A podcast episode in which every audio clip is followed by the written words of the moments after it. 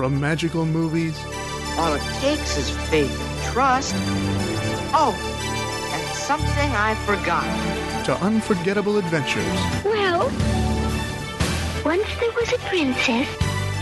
I'm an outlaw, that's what. That's no life for a lovely lady always on the run. From the thrill of the theater to the comfort of your home. Do you want to build a snowman? Kill the little beast, but do it! And do it now! You can always count on something new from Disney. That's why they call me Thumper. All the bare necessities, the simple bare necessities. Forget about your worries and your stuff. Look! Have I got it? The magic feather! Now you can fly! Ohana means family. Just a sec. Buzz, will you get up here and give me a hand? That's very funny. I'm taking you to someplace pretty special. Slow, clean and warm. Let the powder shine. you won't find him here. the king has returned. Join us for discussion and commentary as we open the Disney Vault with your hosts, Steve Glosson and Teresa Delgado.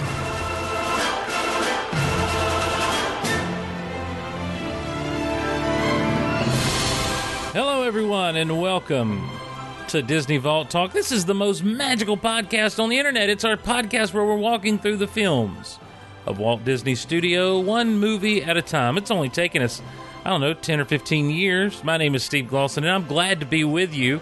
And on this episode, we're talking Wreck It Ralph. I'm going to wreck it! This is a pretty good movie um, where bears. No, hold on.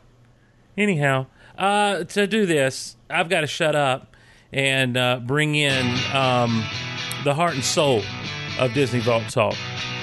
Ladies and gentlemen, the lovely, the talented, the powerful Teresa Delgado. My mama taught me wrong from right. I was born in the South. Sometimes I have a big mouth when I see something that I don't like. I gotta say it. What's up, Teresa? Hello, Teresa. Woo! It's never gonna get old. No, not at all. And I'll learn these words sooner than later. One day. One, one of these days, I'll have it all figured out. And then we'll be like, and that's our final show. Slow down, we're gonna crash. Baby, you were screaming, it's a blast, blast, blast. Look out, baby, you got your I messed up. All right. Real gone. All right. Well, hey, Teresa, again. Hey. How's it going going? on? How it's going? How it's going? It's- It's good. Good. Good. We've got a big show, so we need to get straight way into it, I believe. Yeah. So let's uh let's do what we didn't do last time and let's open up the old mailbag. When you mail a letter, you can send it anywhere. On foot, by truck, by aeroplane, the postman gets it there. So write a letter to a friend, maybe she'll write you. No matter what, you always know the mail must go through. We need those letters. From General Lee, dear son, we're waiting for the Huns at the pass. It would mean a lot if you'd come and back us up. How can you read this? There's no pictures. Then I'll put that flea in a box, and then I'll put that box inside of another box, and then I'll mail that box to myself. And when it arrives, I'll smash it with a hammer. All right. Um do you want me to start based on Sure. some of the order we were we were told that wait, let me make sure that's right. Let me make sure that's going to be the right order. Mhm, it will. No, I think you got to start. No, because you, you, yeah, because then I read the Tarzan one and the Tangled one. Okay. All right. That's fine. All right. Well, here we go. Um, we begin with our friend David, whose last name I don't know how to pronounce. the subject line I was told to email.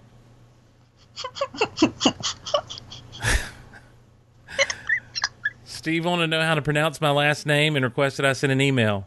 Before we get into that, I want to say it's great to hear Bobby on Disney Vault Talk, and I had some questions for him. Bobby, what's your favorite Disney movie? Do you feel that Monstro was portrayed fairly in Pinocchio, or does portrayal paint whales in a bad light? Now, of course, he's talking about Bobby the Blue Whale, who stopped by from the Big Honkin' Show, and um, and and I, I forgot that Bobby even came on this show. Um, and uh, so uh, Bobby does hang out here a lot, uh, which means I'm very low on krill all the time. Uh, so Bobby, what uh, what's your feeling on Pinocchio and Monstro? Well, first of all, I want to say thank you so much, Steve, for having me on the show. And Teresa, hello, how are you doing? Hi, Bobby. It's good to talk to you as always.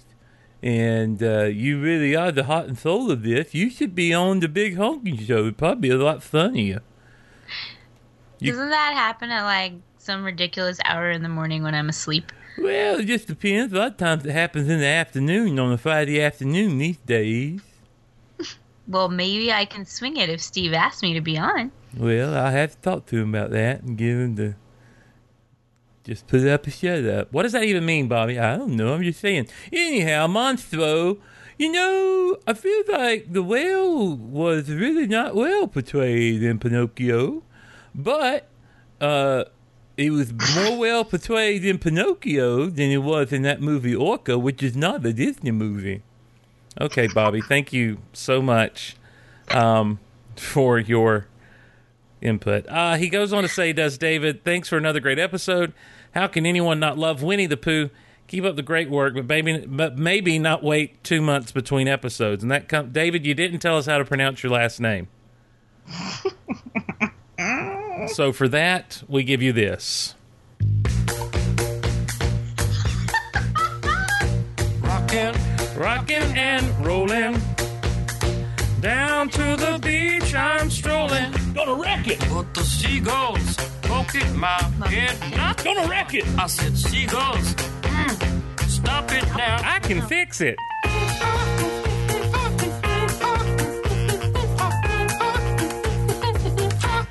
Jiminy Jammers. Sweet mother of monkey milk. Um, so David, look, you can't. Don't start your own bit on this show. We're not going to play that game. All right. You uh, you just you tell us how to pronounce your last name, and and be done with it, sir. Or or things are going to get ugly around here. It's like Matt Marks and Frozen. Oh man, he hates Frozen, right? No, not anymore. Okay. Not anymore. Okay. Our next email is from Lauren. She the subject line is Tarzan and my favorite Disney sequels. Hola, Teresa and Steve. I hope you're doing well. Lauren here. I just listened to your Tarzan episode. You guys talked about Disney sequels along with other ones. Teresa, you mentioned one of my favorites, How to Train Your Dragon 2. I love it. Since I'm a huge fan of Avatar The Last Airbender, the cultural traditions in the movie reminded me a lot of the Water Tribe, which is my favorite nation in Avatar. I also love the TV series as well. I've seen both movies, but I prefer the sequel, talking about the How to Train Your Dragon Mhm, TV mhm. show. My favorite Disney sequels are Jungle Book 2, Lion King 2, Simba's Pride, Toy Story 2, Brother Bear 2, Oh, and wow. Cinderella 2.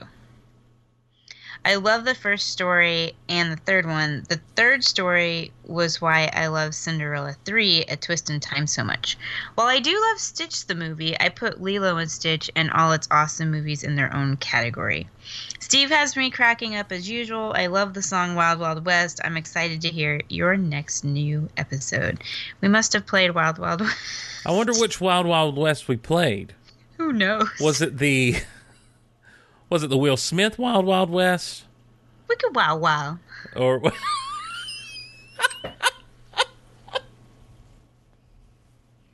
What is it? Wicked Wild Wild West, Jim West, Desperado, oh Tough Times, but you ain't got none of, none of this. no! Oh my Lanta! I think I just had my favorite moment ever on Disney Vault Talk. Oh my gosh. That was beautiful. Thank you so much. I don't know where that came from. Oh, Wiki Wow Wow.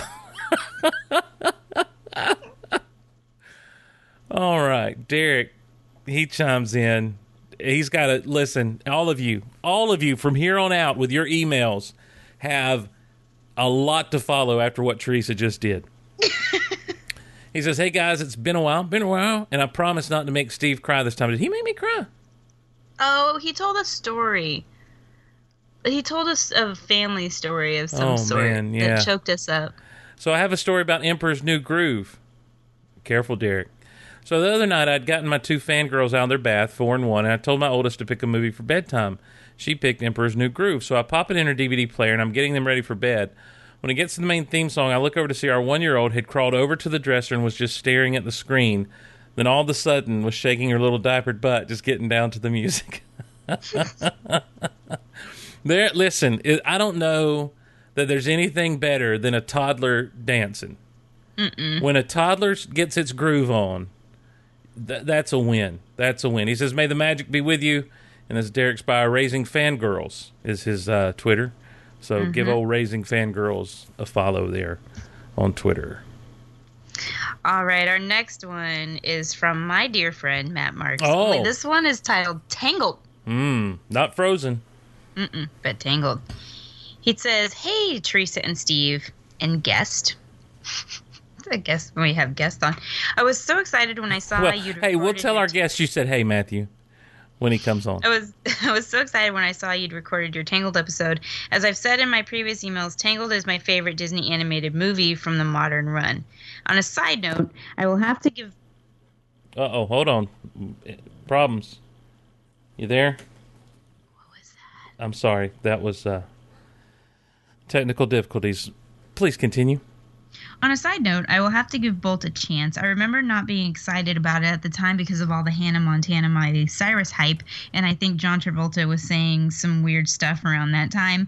But if my wife can get over her dislike of Steve Carell enough to watch for the first Despicable Me, then the and then The Office, I can get over my dislike of Miley Cyrus to watch Bolt. Anyway, where was I? Oh, yeah, Tangled. I wasn't super familiar with Mandy Moore when this came out. I probably couldn't have distinguished between a Britney song and a Mandy Moore song, but Zachary Levi was the star of one of my favorite TV shows, Chuck. I talk about my favorite parts of the movie, but you guys pretty much covered them. And Steve, that balcony scene with the king and queen, it always made me tear up. Mm. But the last time I watched it, that moment hit me even harder. Oh, no. Not to get too personal, but in 2015 and 2016, my wife and I lost two children to miscarriages. Oh man. Parents who have lost children will sometimes light floating lanterns in memory of those children. So when he stands on that balcony, I don't know if I've ever identified with a Disney character more than in that moment. Oh, you're killing me, Matt. Oh my god, I literally might cry. You're killing me, sir. Oh, okay. Better move on before I lose it. I was pumped back when they first announced the Tangled series. Now that it's coming out, I'll have to check it out. Hopefully, it and Before Tangled Ever After are on the Disney XD app. You said your next episode would be Frozen, but what about this? Okay. All right. This is the email that made me realize I Mhm. messed up. Yep, yep. What about Wreck It Ralph? Also, does Winnie the Pooh from 2010 count? It was on the Disney animated canon page on the Disney Wiki, but I never know for sure what counts officially. Not that I have a problem with you doing a Frozen episode. My change of heart on Frozen has been well documented on DVT. Of course, I still maintain that hashtag hashtag Tangled is better. May the mouse be with you, Matt Marks. So thank you, Matt. That is the reason we're doing this episode right Mm. now. Yeah, Matt, you saved our you saved our bacon, sir. And I got to tell you, I don't disagree with your hashtag. Hashtag don't disagree. And finally on this episode, uh oh, where'd it go? Oh, there it is.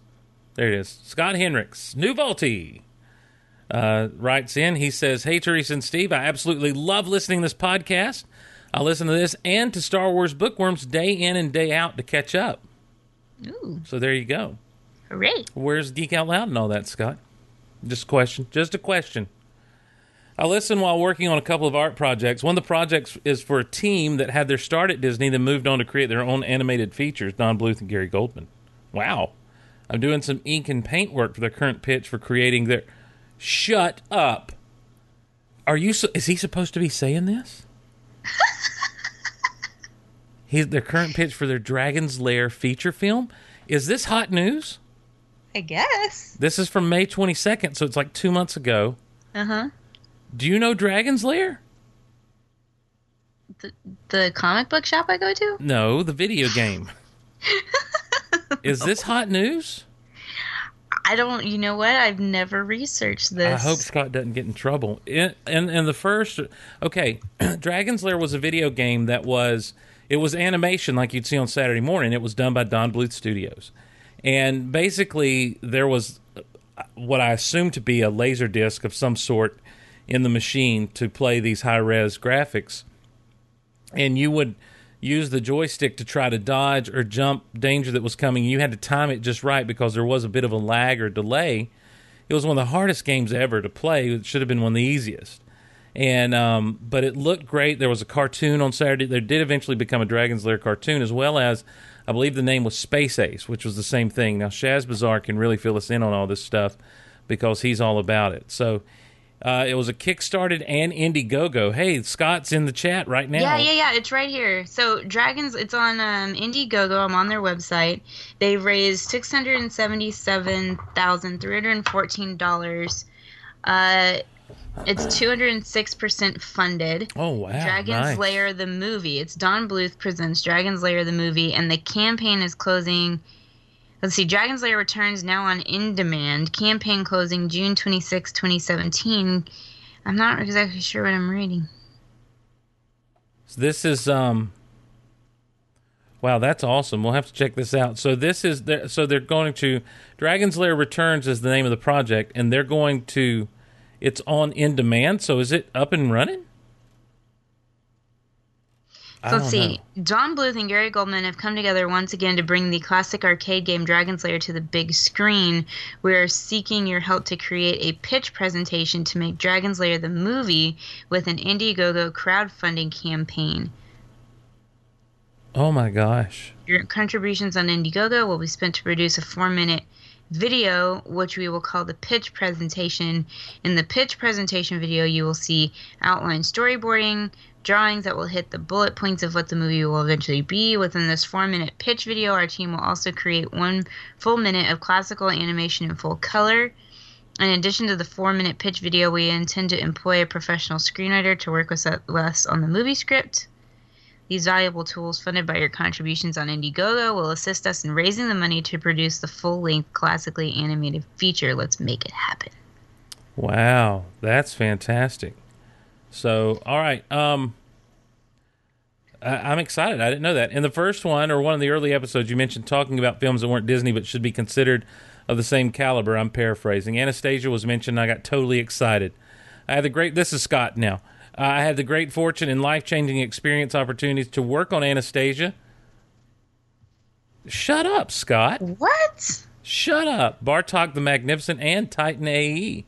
I started working for Don and Gary in the ink and paint department and eventually tested to work with the amazing folks in Color Model.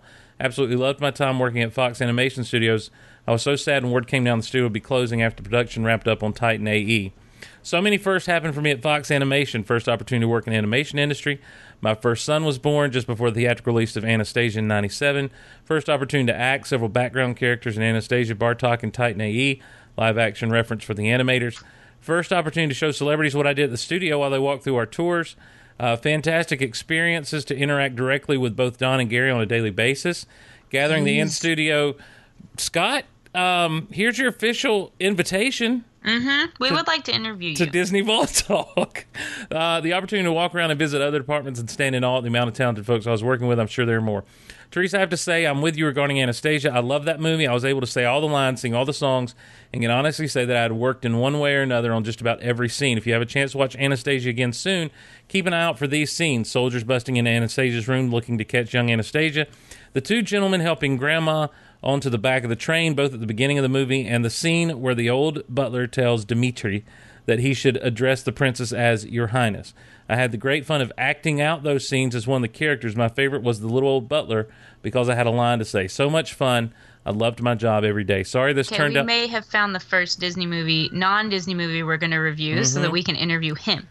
Uh, so there you go, man. Uh, thank you, Scott from Arizona. What a what a neat thing. And and there's two more that we don't have time to get to, but he's apparently blowing through our uh, uh, blowing through our, our catalog. And so, Scott, I, I, I rescind my snarky comment about Geek Out Loud, but you should be listening. Um, so that's that's wow. What now? All you emailers, you have two incredibly hard things to follow. You have Scott's email, but slightly more difficult to follow is Teresa's Wiki Wiki Wild. so well, Scott's in the live feed right now, Steve. yes, I know. That's how I found out. Sketch 1027. Mm-hmm. Hi, Scott. Hi, Scott. We He's- want you to be on Disney Well, Vault Talk. And this was his response in the live chat. You have my email. And you know what? Oh. I was sitting here thinking, how do we get in touch with him? I was sitting here like, reach out to us, Scott. Hey, hey, fatty. He did. A little bit of news to talk about. Wait. Dag- oh my gosh. I'm so just over the moon that someone. All right, here we go. Hey, watch it, watch it, watch it! Watch yourself. Pause, who goes there? Watch it now, watch it, watch it! Watch out for my Disney Watch. Teresa, we should have a um, we should have a we should have a bumper for this. It's a Teresa's one minute review. And it's her one we minute. need it. and we it's- do need that. It's her one minute review of Cars Three. So Teresa, are you ready? Yes. All right, and go. So, if you liked the original Cars or even thought it was like remotely good or just kind of like a good Pixar movie, and then you saw Cars 2 and you were like, what? That was me and everybody else. We were right along there with you. So, just pretend that Cars 2 kind of doesn't really exist or just put it at the bottom of your list. Cars 3 is literally what every single Cars fan has been waiting for, and I am a massive, massive Cars fan, and Cars 3 made me cry. It made me laugh. It made me clap out loud. I mean, Cars 3 is like everything. Cruz Ramirez is going to be your one of your new favorite Cars characters. You're going to hunt down toys. This thing was so so good. There's also some really amazing new characters like Miss Fritter, who's a school seconds. bus. And she's really awesome. And I don't really know what else to Five say. that I can say fast enough. But please go see Cars 3 so that they make more Cars movies, please. Thanks. That's it. Oh wow, well done. Well done. Whew. All right. How? What's the So- feed? What's the feedback been for old Cars Three? Well, you know, I, I was trying something new where I would reach out on social media for people to comment before we have a show Mhm. so that we have stuff. So I mentioned on Facebook, on our Facebook page, I said, Who's seeing Cars 3 this weekend? Let us know. Ka-chow. And so we got some. We got some stuff here. So Michael Fletcher said, I'll be schmoozing Dinoco for sure, even if I have to drive backwards to get there. So he went and saw it. I need to find out. Michael, if you listen to this, you know, send us an email. Let us know how you like Cars 3. Angie Hudson saw it last the like the Friday it came out and she said, "My soon to be 6-year-old and I really loved it. We are major McQueen fans. Honestly, I never cared for the second one. 3 is great because it picks up from the original story years later, of course, and has all the familiar characters we love. Plenty of action too." And Phil Kirkton he said, without spoiling anything, it was definitely much better than the second one. Which isn't saying a whole lot. But yeah, if you guys have seen Cars 3, all of you that are watching, or watching, in the chat and then listening to the actual episode, uh, send us an email, please, with your reviews of Cars 3 because I want to. I'm, I'm pushing Cars 3 down people's throats, man just like go see it go see it because it's just so good and so many people didn't want to see it because of cars 2 and they need to put that to rest. Like cars 2 just it doesn't exist. But this is what you wanted. But it's doing well at the box office. it is but i'm saying that there were a lot of people that were really nervous Mhm. and so we're going to talk numbers in a minute for Cars 3. I want to plug really quickly that I did go on Skywalking Through Neverland. It's the newest episode. It just came out today as we record this on June 22nd. Uh, it's episode 173, and you get to hear us talk all about Cars 3. We review the movie, so make sure you've seen it first. And then we talk about the Cars 3 press conference, which was really, really inspiring. So, yeah. All right. All right, so numbers for Cars 3. It came out on June 16th, so this is their domestic total as of June 21st. So yesterday, it has done here domestically $70.2 million so far. Worldwide, it has done $91.6 million. Its opening weekend, it did $53.6 million. And this was something that I tweeted out. Cars 3 in its opening weekend speeds to weekend or speeds to the weekend number one spot um, and bumps off Wonder Woman. Hmm. So Cars 3 brought in enough with an estimated $53.5 million, which is on the lower end of expectations, but it still bumped off Wonder Woman for that particular weekend, but that doesn't mean that Wonder Woman's doing bad at all. It was it's still kicking tail. It's the summer. the- it's the summer, ladies and gentlemen. yeah, it's the yeah, it's just killing it. Um, so Cars Three has done it's had done less than like the original Cars movie, and then it did less than Cars Two because I feel like Cars Two got a lot of you know attention because people were really excited for it, and so I think Cars Three is one of those that's like it's like ramping up slowly and Mhm. gaining more momentum because people are talking about it. Yeah.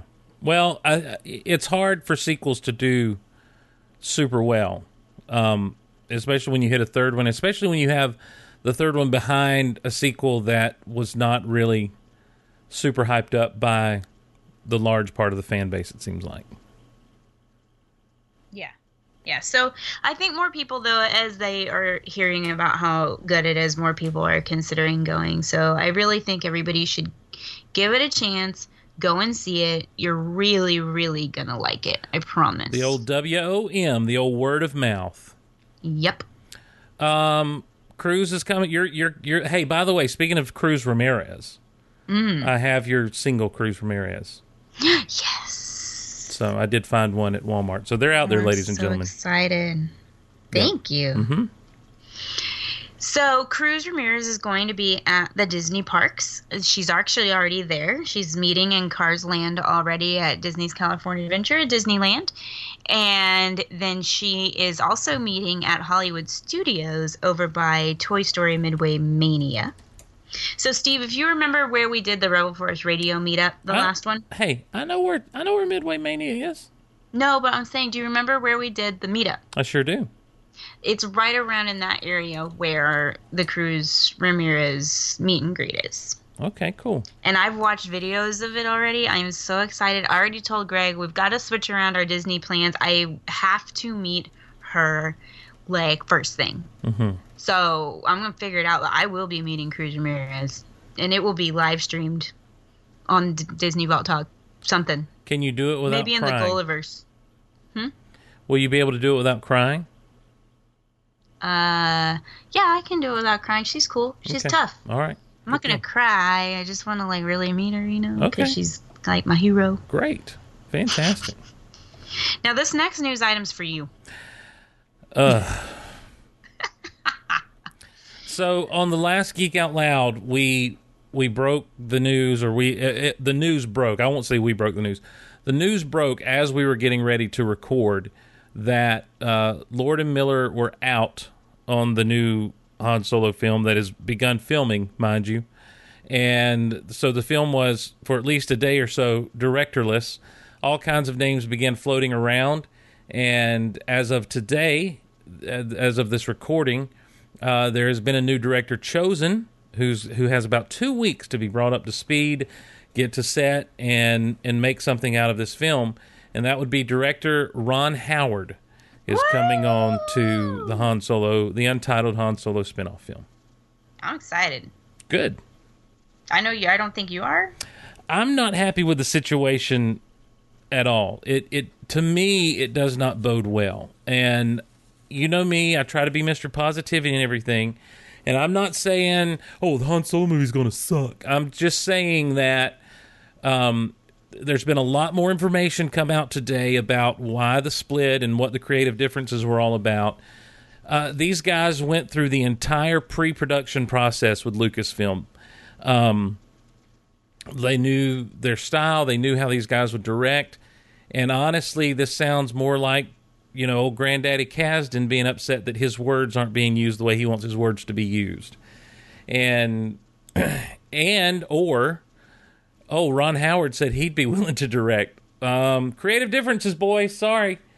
Um, I just I hate to see in the middle of a creative process like this, two guys who have done outstanding work with properties that no one thought should be good. They made them very good, and um, and I, and then there are other people who are on the complete opposite side of the fence. I mean, like, well, if they were making it too funny, we don't want to be too funny. But Star Wars has always been funny. Um, you know, the the original Star Wars, funny. Empire Strikes Back, for as dark as everyone says it is, it's got some of the funniest moments in Star Wars. Yoda with his little butt sticking out of the thing, throwing everything around, looking for the lamp, and he comes up with that's some funny stuff. Um, some of Chewie's reactions, 3PO's lines, all the stuff that goes on. There's some funny stuff in Empire. Return of the Jedi, there's some funny stuff. And it's just like uh, somewhere along the way we forgot. And then Force Awakens, everyone's like, oh, it's so refreshingly funny. What was as funny as the rest of them were? And so I, I was looking forward to kind of a, you know, with their kind of style, I figured this would be the perfect fit for Han Solo and Lando, the quipping and the you know the back and forth that would be there and everything. And these guys are fans; they weren't going to ruin Star Wars at all. I just I, I can't see them doing that, and and so I don't know. Everything that's come out really just makes me feel like that.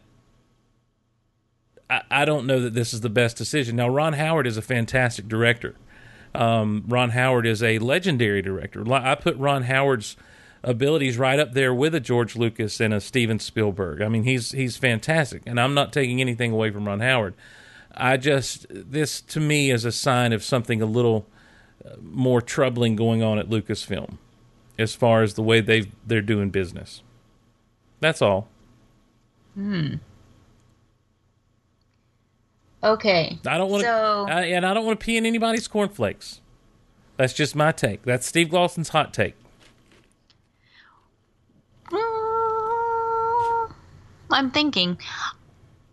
I think that it's troubling, but at the same time, I trust Kathleen Kennedy. And if she didn't feel like, if she felt like things weren't going right, then she, then she stopped it. Then I trust her. I mean, I did look. They pulled something out of a mess with Rogue One, apparently. Mhm. You know, I I think I really do. What? Doxin in the chat said Steve's just happy the director's not a woman. Oh yeah, that's that's what I was thinking. Um, I I think that when all of this th- stuff started, and they're like, "We're going to do these spin-off films," I really do think that their original idea was let them experiment, let people have fun with them, you know, do something a little bit different. And I really do think that with the success of The Force Awakens, they were like, you know what, let's not break the mold. And so, um, so, so I, I don't think they, um, I, I think this is some more of that as far as not wanting to, to break the mold, as it were. Mm-hmm. So we'll see. We'll see. You know, I am. I, I'll tell you. Well, th- I'm. I'm going to address some stuff on the old Geek Out Loud soon about this and other things that just kind of have me a little bit. Uh, little bit- Kerfuffled. yeah, yeah, and it has more to do with fandom than anything. Um, Oh, you're gonna do it, huh? yeah, it's. It, I have to. It's just. It's time. It's time. So let me see here. Let, uh, I wonder if I can do. I I can never figure out how to do this without hanging up on you, Teresa. Oh, here we go. Add to group. Oh, that was easy. I figured it out. You still with me, Teresa? I'm here. All right, we're making a call. If it'll call. It's supposed to be calling. Hello? Mama Low. Steve Glosson. What's- How are you? I'm good. How are you? You are. I should tell you that you're I'm on awesome. Disney Vault Talk right now. Uh oh. Yes. Awesome. Hi, guys. Yep, you're here. I wanted to bring you in because of what you were saying. Luke just saw. Luke is my nephew. That Luke, how old are you now? Louder, babe, so she can hear you. Seven? Okay, you're seven. So you just saw Cars 3. Tell us what you think about it, but you gotta talk loud, okay? Hang on, hang on. Let me pull over so he can unbuckle his seatbelt. Just a sec. Oh, Okay. Oh. we're- Okay. Unbuckle your seatbelt. so this you is what we call closer to the phone. this is what we call roadside reviews. This is a ro- roadside review. Okay, now tell Teresa what, what you thought of the movie. I thought it was really good. What'd you like the best? Um, I like the school bus was best. Miss, so Miss Fritter. Yeah. Well, who's your who's your favorite character now?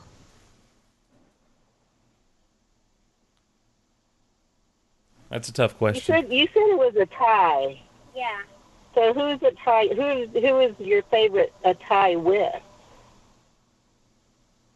Um, if I really had to, I would say my favorite was still Lightning McQueen. Ka-chow. Still. Ka-chow. Ka-chow. Well, so what did you think about Cruz? Hmm? Oh yeah. Um.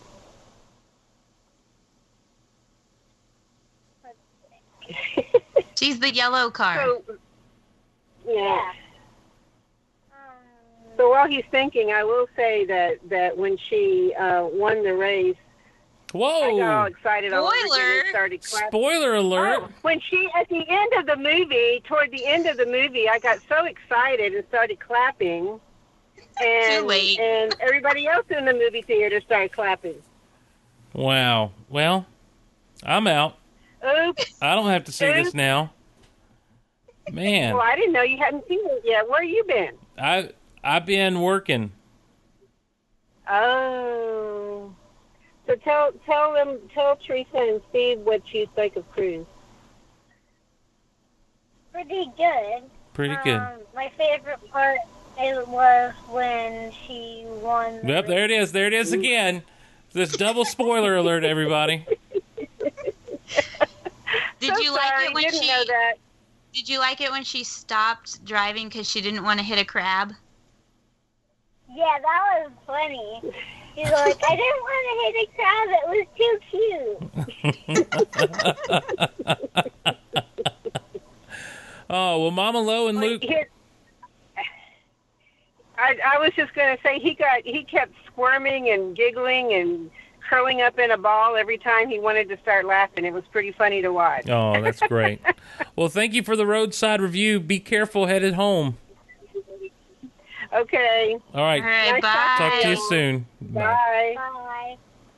Uh, Disney Vault Talk first ever roadside review. Sprung on all of us. So, um, You can tell, I'll tell you a behind the scenes thing. You can tell that Luke likes a movie when he thinks for a long time. Because he's always like, um, because he's trying to be very thoughtful about what he says. mm-hmm. And so that, like, I'm smiling right now because I can tell that he really liked it. well, we'll have to edit out some spoilers. Sorry to our live audience who may not have seen it, but that's the danger. That's the danger of the live of the live feed, ladies and gentlemen. it's really not, it's actually really not that big of a spoiler because all the toys have spoiled it already. so. Not for me. so anyhow, Well, Teresa, you're headed to Disney World soon. anyway, Did I lose Teresa? I am. I'm Okay. headed to. No, I'm here. Okay. Can you hear me? Yeah. Are we good? I mean, I think there's a delay, but go ahead. Hang on a second. It's like Fox News. So you what? might do you- need to call me back. it's like the Weather Channel. So what are you seeing out there? That's right, Bob. Everything is very wet with Tropical Storm Cindy blowing up the coast right now, and I'm knee deep in a parking lot. You can see behind me people canoeing through said parking lot. Uh, I think they're just some kids out having some fun. Back to you, Bob. Well, all right. Well, you be careful out there, and we'll check in with you soon. Okay, Bob. And then they cut him off. So Are we still on a delay? no, I think we're good. Okay, we're good now. Yeah, we're getting ready to head to Disney World. We leave next week, and I just wanted to take a moment to say that we're going to get to see the new Avatar Pandora Land at Animal Kingdom. Very excited for that. We're going to be trying some new food places as well. So I'm going to have like a full kind of Disney World review for our show, like Nice. a special episode. All right. Well, we'll look forward to that. Did you guys come back? You know what I'm looking forward to now, though? Yes, we're reviewing Wreck It Ralph. Getting into Wreck It Ralph. Here we go.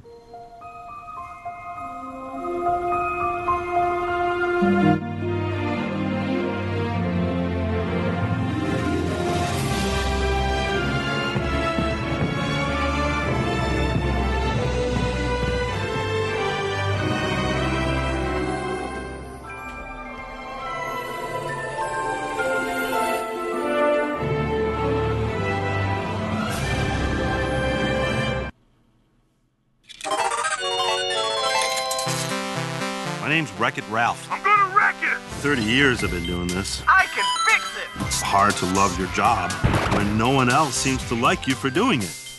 You're just the bad guy who wrecks the building.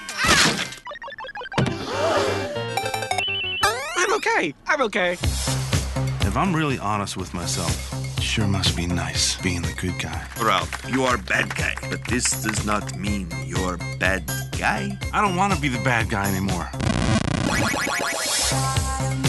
Ralph abandoned his game. Welcome to Game Central Station. Bad guy coming. Everything changes now. Where's Ralph? Sorry, Q*bert. It's me, Ralph. Ralph's gone to hero's duty? Fear is a four letter word, ladies. You want to go pee pee in your big boy slacks? Keep it to yourself. Hey, mister. You're not from here, are you? Sugar Rush? You're game jumping? Hey! Aha! You wouldn't hit a guy with glasses, would you? Aha! You hit a guy with glasses. That's, that's well played. Without Ralph, we're doomed. They're gonna pull our plug. What's that? A medal. I earned it in hero's duty. it's not that kind of duty. I bet you really gotta watch where you step in a game called Heroes Duty. Some nights I stay up, cashing in my bag. We can't change who we are. You can't mess with the program, Ralph. Some nights I win. Everyone here says I'm just a mistake. You ready for this? What do I stand for? I'm not leaving you here alone. Well, let's close out with the bad guy affirmation. I am bad. And that's good. I will never be good. No, no, no, no. And that's not bad. Hold that thought. There's no one I'd rather be than me.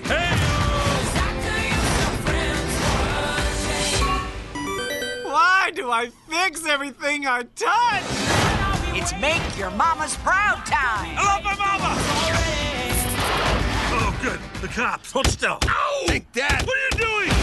One game at a time, Ralph.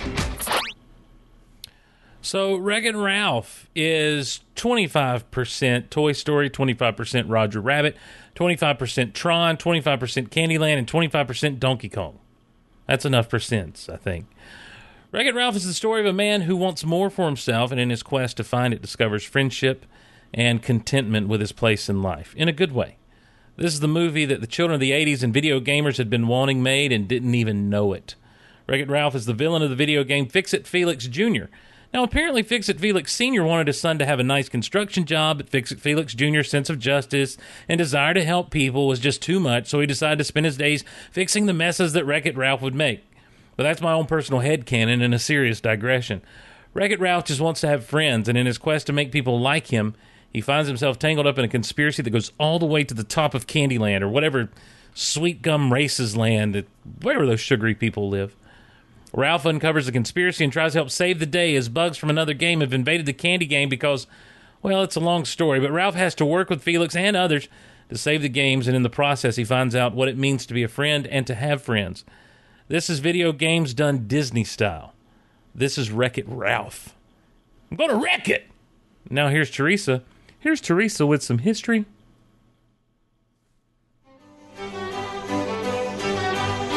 I'm sure you know everything there is to know about the castle. Oh, well, actually, I, uh, oh, yes, I do. As you can see, the pseudo facade was stripped away to reveal a minimalist rococo design.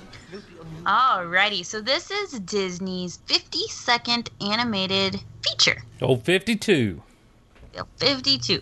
The concept of Wreck It Ralph was actually first developed at Disney in the late 1980s under the working title High Score. Shut up. Since then, it was redeveloped and reconsidered several times. In the late 1990s, it took on the working title Joe Jump.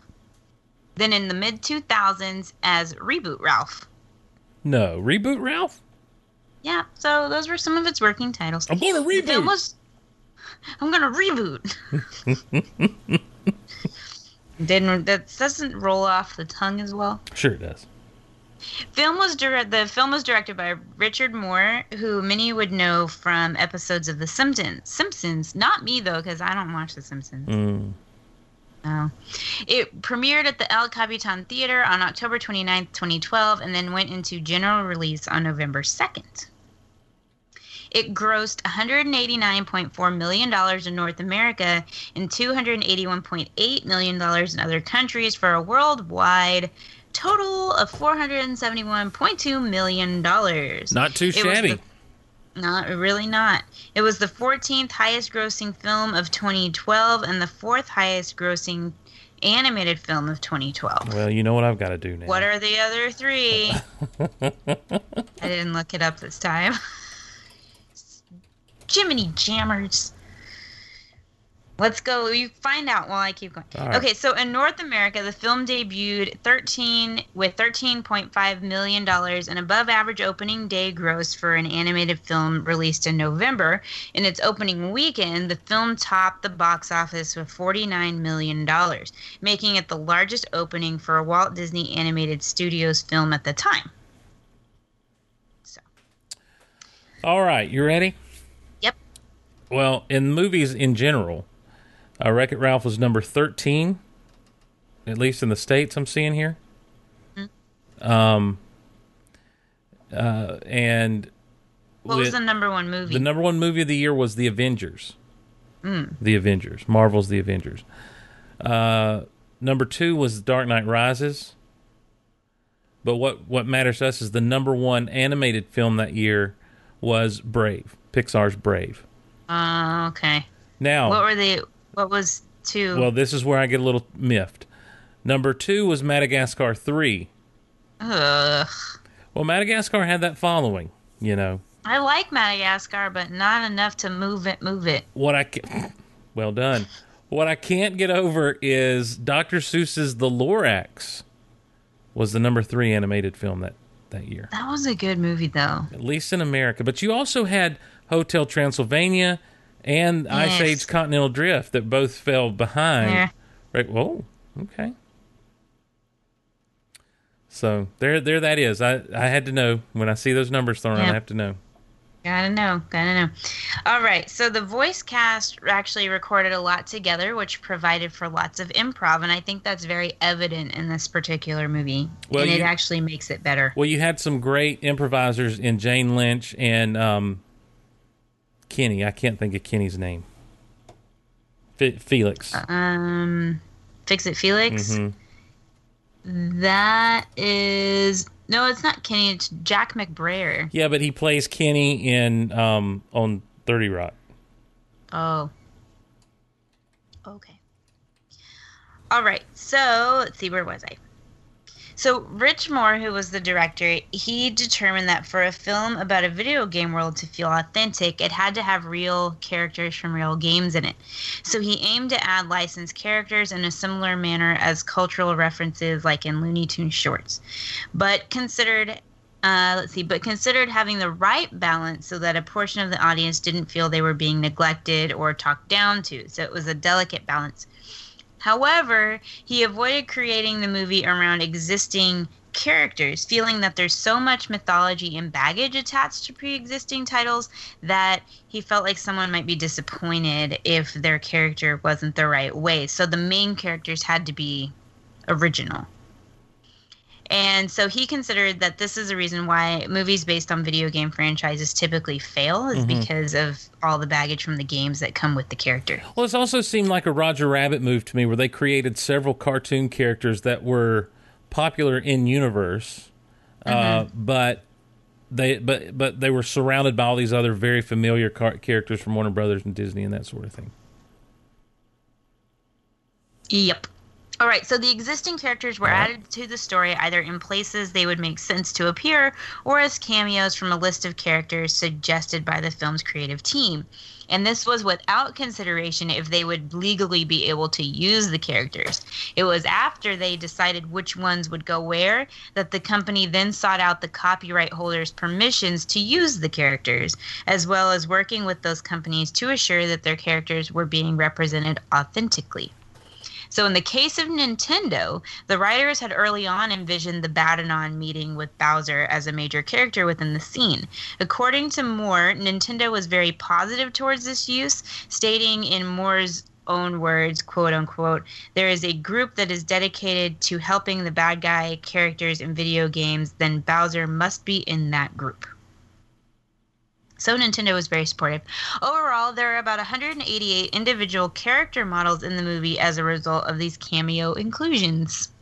Well, and our friend Shazbazzar, who'll be on momentarily, he sent me a long list of all the video games he spotted, and I don't know if that includes some of these cameos or not, but we'll talk to him about it. hmm Wreck It Ralph was released on Blu ray, disc, 2D and 3D, and DVD in North America on March 5th, 2013. The film was uh, made available for digital download in selected regions on February 12th of 2013.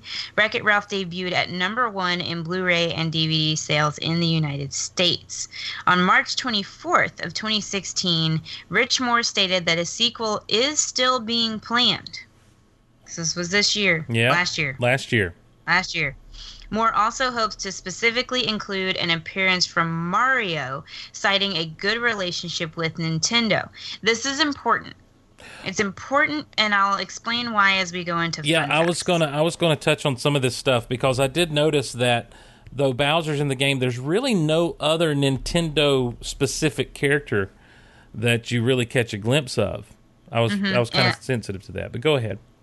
I'll talk about that in a minute. Mhm. On June 30th of 2016, Walt Disney Animation Studios announced that the sequel would be released on March 9th, 2018, with John C. Reilly, Rich Moore, and writer Phil Johnston attached. John C. Reilly and Sarah Silverman will reprise their roles as Wreck-It Ralph and Vanellope von Schweetz, respectively. The plot will focus on Ralph leaving the arcade and wrecking the internet. In April of 2017, so this was just a couple months ago, the Mhm. sequel was pushed back to November 21st of 2018. The title of that sequel will be Ralph Breaks the Internet, Wreck-It Ralph 2. Nice. Now for its awards, because you know I love this. Mm-hmm.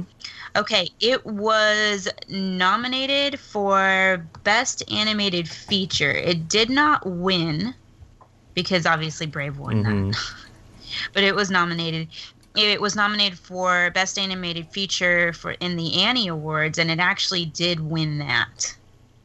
So that's pretty cool. It won a couple of other Annie, Awards for music in an animated feature production and directing in an animated feature production.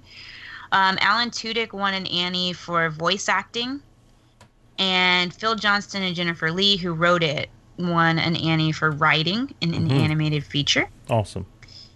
let's see it won it was nominated for a golden globe for best animated feature let's see the ign's best of 2012 awards it won best animated movie and ign's people's choice award for best animated movie i'm looking to see what else so it i mean it, it won stuff that's good Yeah.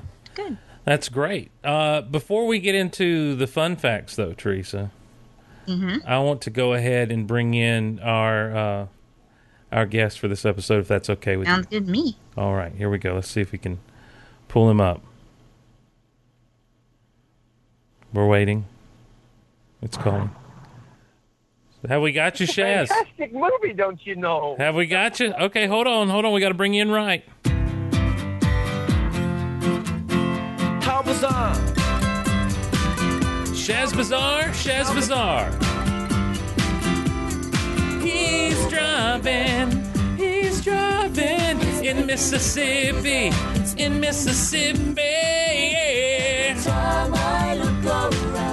What's happening, Shaz? I, I'm looking around for deer and making sure I don't hit any as I'm on my way to Jackson. I'm going to Jackson. Nice. Actually, I'm going to Madison, just just north of Jackson, but All right. still same thing. Do, uh, do I still go straight here? Well, we are glad to have Shazbazzar from the Techno Retro Dads with us. And Shaz, you're here just in time for fun facts, so I'm going to drop that little bumper on you now. Fun facts. Woo! Say it proud and geek out loud. It's fun facts. All right, Teresa, what do we got in the fun facts land? Alrighty, so fun facts. The video game villains at the support meeting, in addition to those that we have already kind of talked about with Bowser, uh, we've got Dr. Eggman from the Sonic the Hedgehog series and Neff from Altered Beast. There's Pac Man, or one of the little Ghosts. alien Ghost blobby monsters. ghosty guys. What are they called, Shaz? Are, Shaz, are they ghosts or monsters? They're monsters. I think they're ghosts. They- I always we knew them as ghosts. We call them ghosts, but officially, it, when the game was invented, they were called monsters. That's stupid. Right. Okay, so I mentioned the 188 characters up in history. So in most Disney movies, there's only 40 to 60 character models, but in this one, there were over 188. Some of the few video game cameos that you may have missed are Dig Dug, Root Beer Tapper, Pooka, Frogger, Peter Pepper. Let's see, we said Eggman and Bowser and Neff, Zangief, Sonic, Q*bert. There's a bunch of them. There's like five million of them in there. Fygar was right by Poopkirk. Mm-hmm. All right, so Nintendo. So this goes to what I was gonna. We were Wait, talking what about. was what was where what now, Shaz? Fygar was right by Pooka. Fygar? Of course, he's from Dig Dug, yes. Oh, okay. I didn't know. Okay. Hand in hand. I didn't know that was his name. I thought you said Rygar, and I'm like Rygar. That's a game I didn't think anyone knew about but me. No, no idea what that is. What's Rygar? Rygar was a game that I played on Nintendo. It was pretty cool. You were like this. If, I'll talk. We'll talk about it later. Okay, Okay. so with them getting Bowser, Nintendo had asked that the producers try to devise a scene that would be similarly appropriate for Mario for his inclusion in the film. But despite knowing that they would be able to use the character, the producers had already kind of played around with it, and they couldn't find an appropriate scene that would let Mario be a significant character in without taking away the spotlight from the main story. So that's why Mario wasn't in the game. And it was not because of a comment. People went all crazy because at a Comic Con, John C. Reilly said something uh, about that the Mario and Luigi weren't in the game because Nintendo's licensing fee was too high, but that's not actually why. They just Mario- find it. Mario and Luigi asked for too much money, so we couldn't have them in there. I'm gonna wreck it. So that's not actually why, but it has already been said, and I think I stated it above that they are doing an a Mario cameo in the second one. Like they're bent on making sure that makes it in. So that should be interesting. Mario was all in this movie. He was, but he wasn't. He was, but he wasn't. Oh, that's got to be Mario at the door. And then uh, the little mushroom in. Uh, Oh yeah, the mushroom. Hey, now, yeah. just because we're in fun facts, do you guys know where the when he's pulling out the stuff, he pulls out the uh, exclamation point? Do you know where that comes from? Metal Gear. Oh, okay. Did you know that, or did you have to look it up? No, I actually knew that, but it's also in Fun Facts. Oh, I didn't see that. I'm sorry. I did not know that. Yeah, it comes from it comes from metal. I see it down there at the bottom now, Teresa. I'm sorry. All right. So, additionally, the game cabinet of the fictional Fix It Felix Jr. arcade game is stylized to strongly resemble the cabinet of the original Donkey Kong arcade game, with Ralph and Felix taking similar poses to Donkey Kong and Mario. Mm-hmm. Hero's Duty is a reference to the. How old are we? We're so immature. How old are we? I'm 40 years old, and I and I do laugh at duty. You gotta Yeah, watch you gotta where you watch your step in a step in game. the game. Oh, the Hero's Oh, yeah. Duty. oh goodness. All right. That's a, a reference to games like Call of Duty and Halo. Okay, characters from Q*bert, including Q*bert, Coily, Slick, Sam, and Ugg, are shown as homeless characters that are later taken in by Ralph and Felix into their game. And you get those Cubertese little Mm-hmm. cameo things. How about because you're on the phone? That sounded perfect. All right, scenes in Game Central Station and Tapper's Bar include Chun Li, Cammy, and Blanka from Street Fighter. So all three of them. Pac Man, Blinky, Pinky, and Inky. The Paperboy from Paperboy. I I missed Paperboy. I did not see him, by the way. He was right by the pong pong. Hmm. Yeah, The so Pong he the paddle. yeah the Pong paddles from Pong.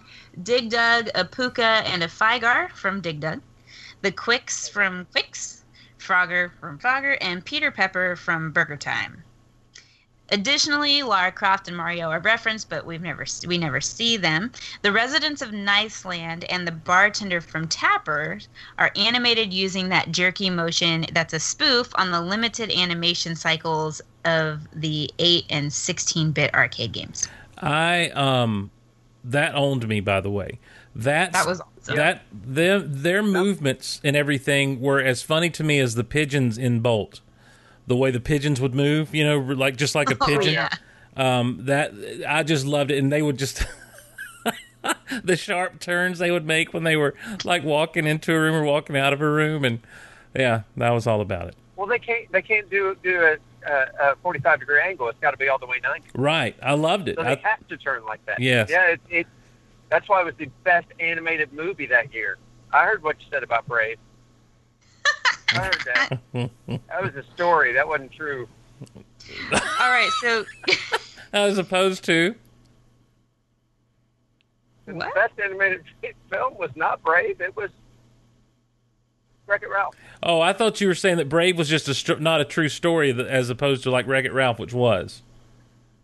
Well, that's quite possible. Okay. All right, so King Candy Yeah, he does. uses the Go ahead. Konami code Mhm. on e- the NES controller. Uh, Can y'all say it? Up, up, down, down, left, right, left, right. Up, up, down, down, left, right, left, right, B, A. Well, it's you go. now. Listen, I'm just going to say this, and and someone correct me if I'm wrong, but I don't think I am. Now, Shaz, do you know where that code? B-A-A-B? Yeah, it's B A B A. Like it's I two. think it's B A B A like Baba, right? Yeah, you do B A B I A. thought it was B A A B. No, it's B A B A. I hear B A B A all the time, but Yeah. I play. I press B A A B, and I got 30 lives on Contra. I don't think you did. I think you pressed B A B A. I and did? just- I think you're misremembering things. I know. Because I got those 30 lives by going up, up, down, down, left, right, left, right, B A B A start. Yes, Maybe it with on the both of start. hmm Or if you're going to do two player, B A B A select start. Oh, I forgot about that, but that's true. One time I was in a grocery store and I was there with some friends and I'm like, guys, let's do a social experiment. And we get up to the counter and I look at the cashier and I'm like, up, up, down, down, left, right, left, right, B A B A start. And the cashier looked back at me. She's like, what? And the bag boy goes, code for Contra. like, all right. It's Good the only times. way to play Contra. Oh, yeah. Okay, so I can skip this next one because Steve already said Right. it. Mhm. Um, one of the songs in the credits is an original work from Buckner and Garcia, who previously did writing for video game theme songs in the 80s. Now, Shaz, I know you Yeah. know this. Shaz, I know you know this. Oh yeah. But Teresa, do you know which one of their songs went to number one? Tetris? Nope, I'm This sorry. is driving me crazy. Going out of my mind. This is Pac-Man. I'm Casey Kasem, and this is Pac-Man Fever by Buckner and Garcia. I'm headed to the arcade. We used to sing Pac-Man Fever. Driving, Pac-Man fever. that's right. Driving me crazy. Yeah, th- when that song Going out of my mind. going out of my mind. Yeah, when that song came on in the credits, I'm like, that sounds like Pac-Man Fever, and sure enough, I didn't realize it was actually written by Buckner and Garcia. That's nice. Hmm. Sur- I don't know. I was like, I was. Teresa, I don't know if I was even born. how much do you not care about anything we just said, Teresa? Kind of not. Really. Exactly. Mm-hmm. Mm-hmm. But when was that? Like, what year was it? 1983. Yeah, it was. I mean, you weren't born. Alive, okay. You weren't born, but I'm just saying that for all- for all of us fun factors out there who were. Um, Fun fact. Woo. now, Stephanie is saying, according to Wikipedia, Shaz has the right code. Wikipedia is wrong. You can't trust Wikipedia. I'm telling you, that's the way I pressed it. It was B A B A. I didn't get this off of Wikipedia.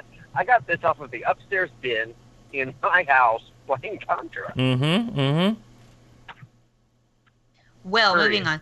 The Walt End Disney story. animated the the studio's logo for the opening of the movie is an 8-bit pixelated fashion, whereas the Walt Disney Pictures closing logo appears in a glitch state, which is a reference to the kill screen from Pac-Man.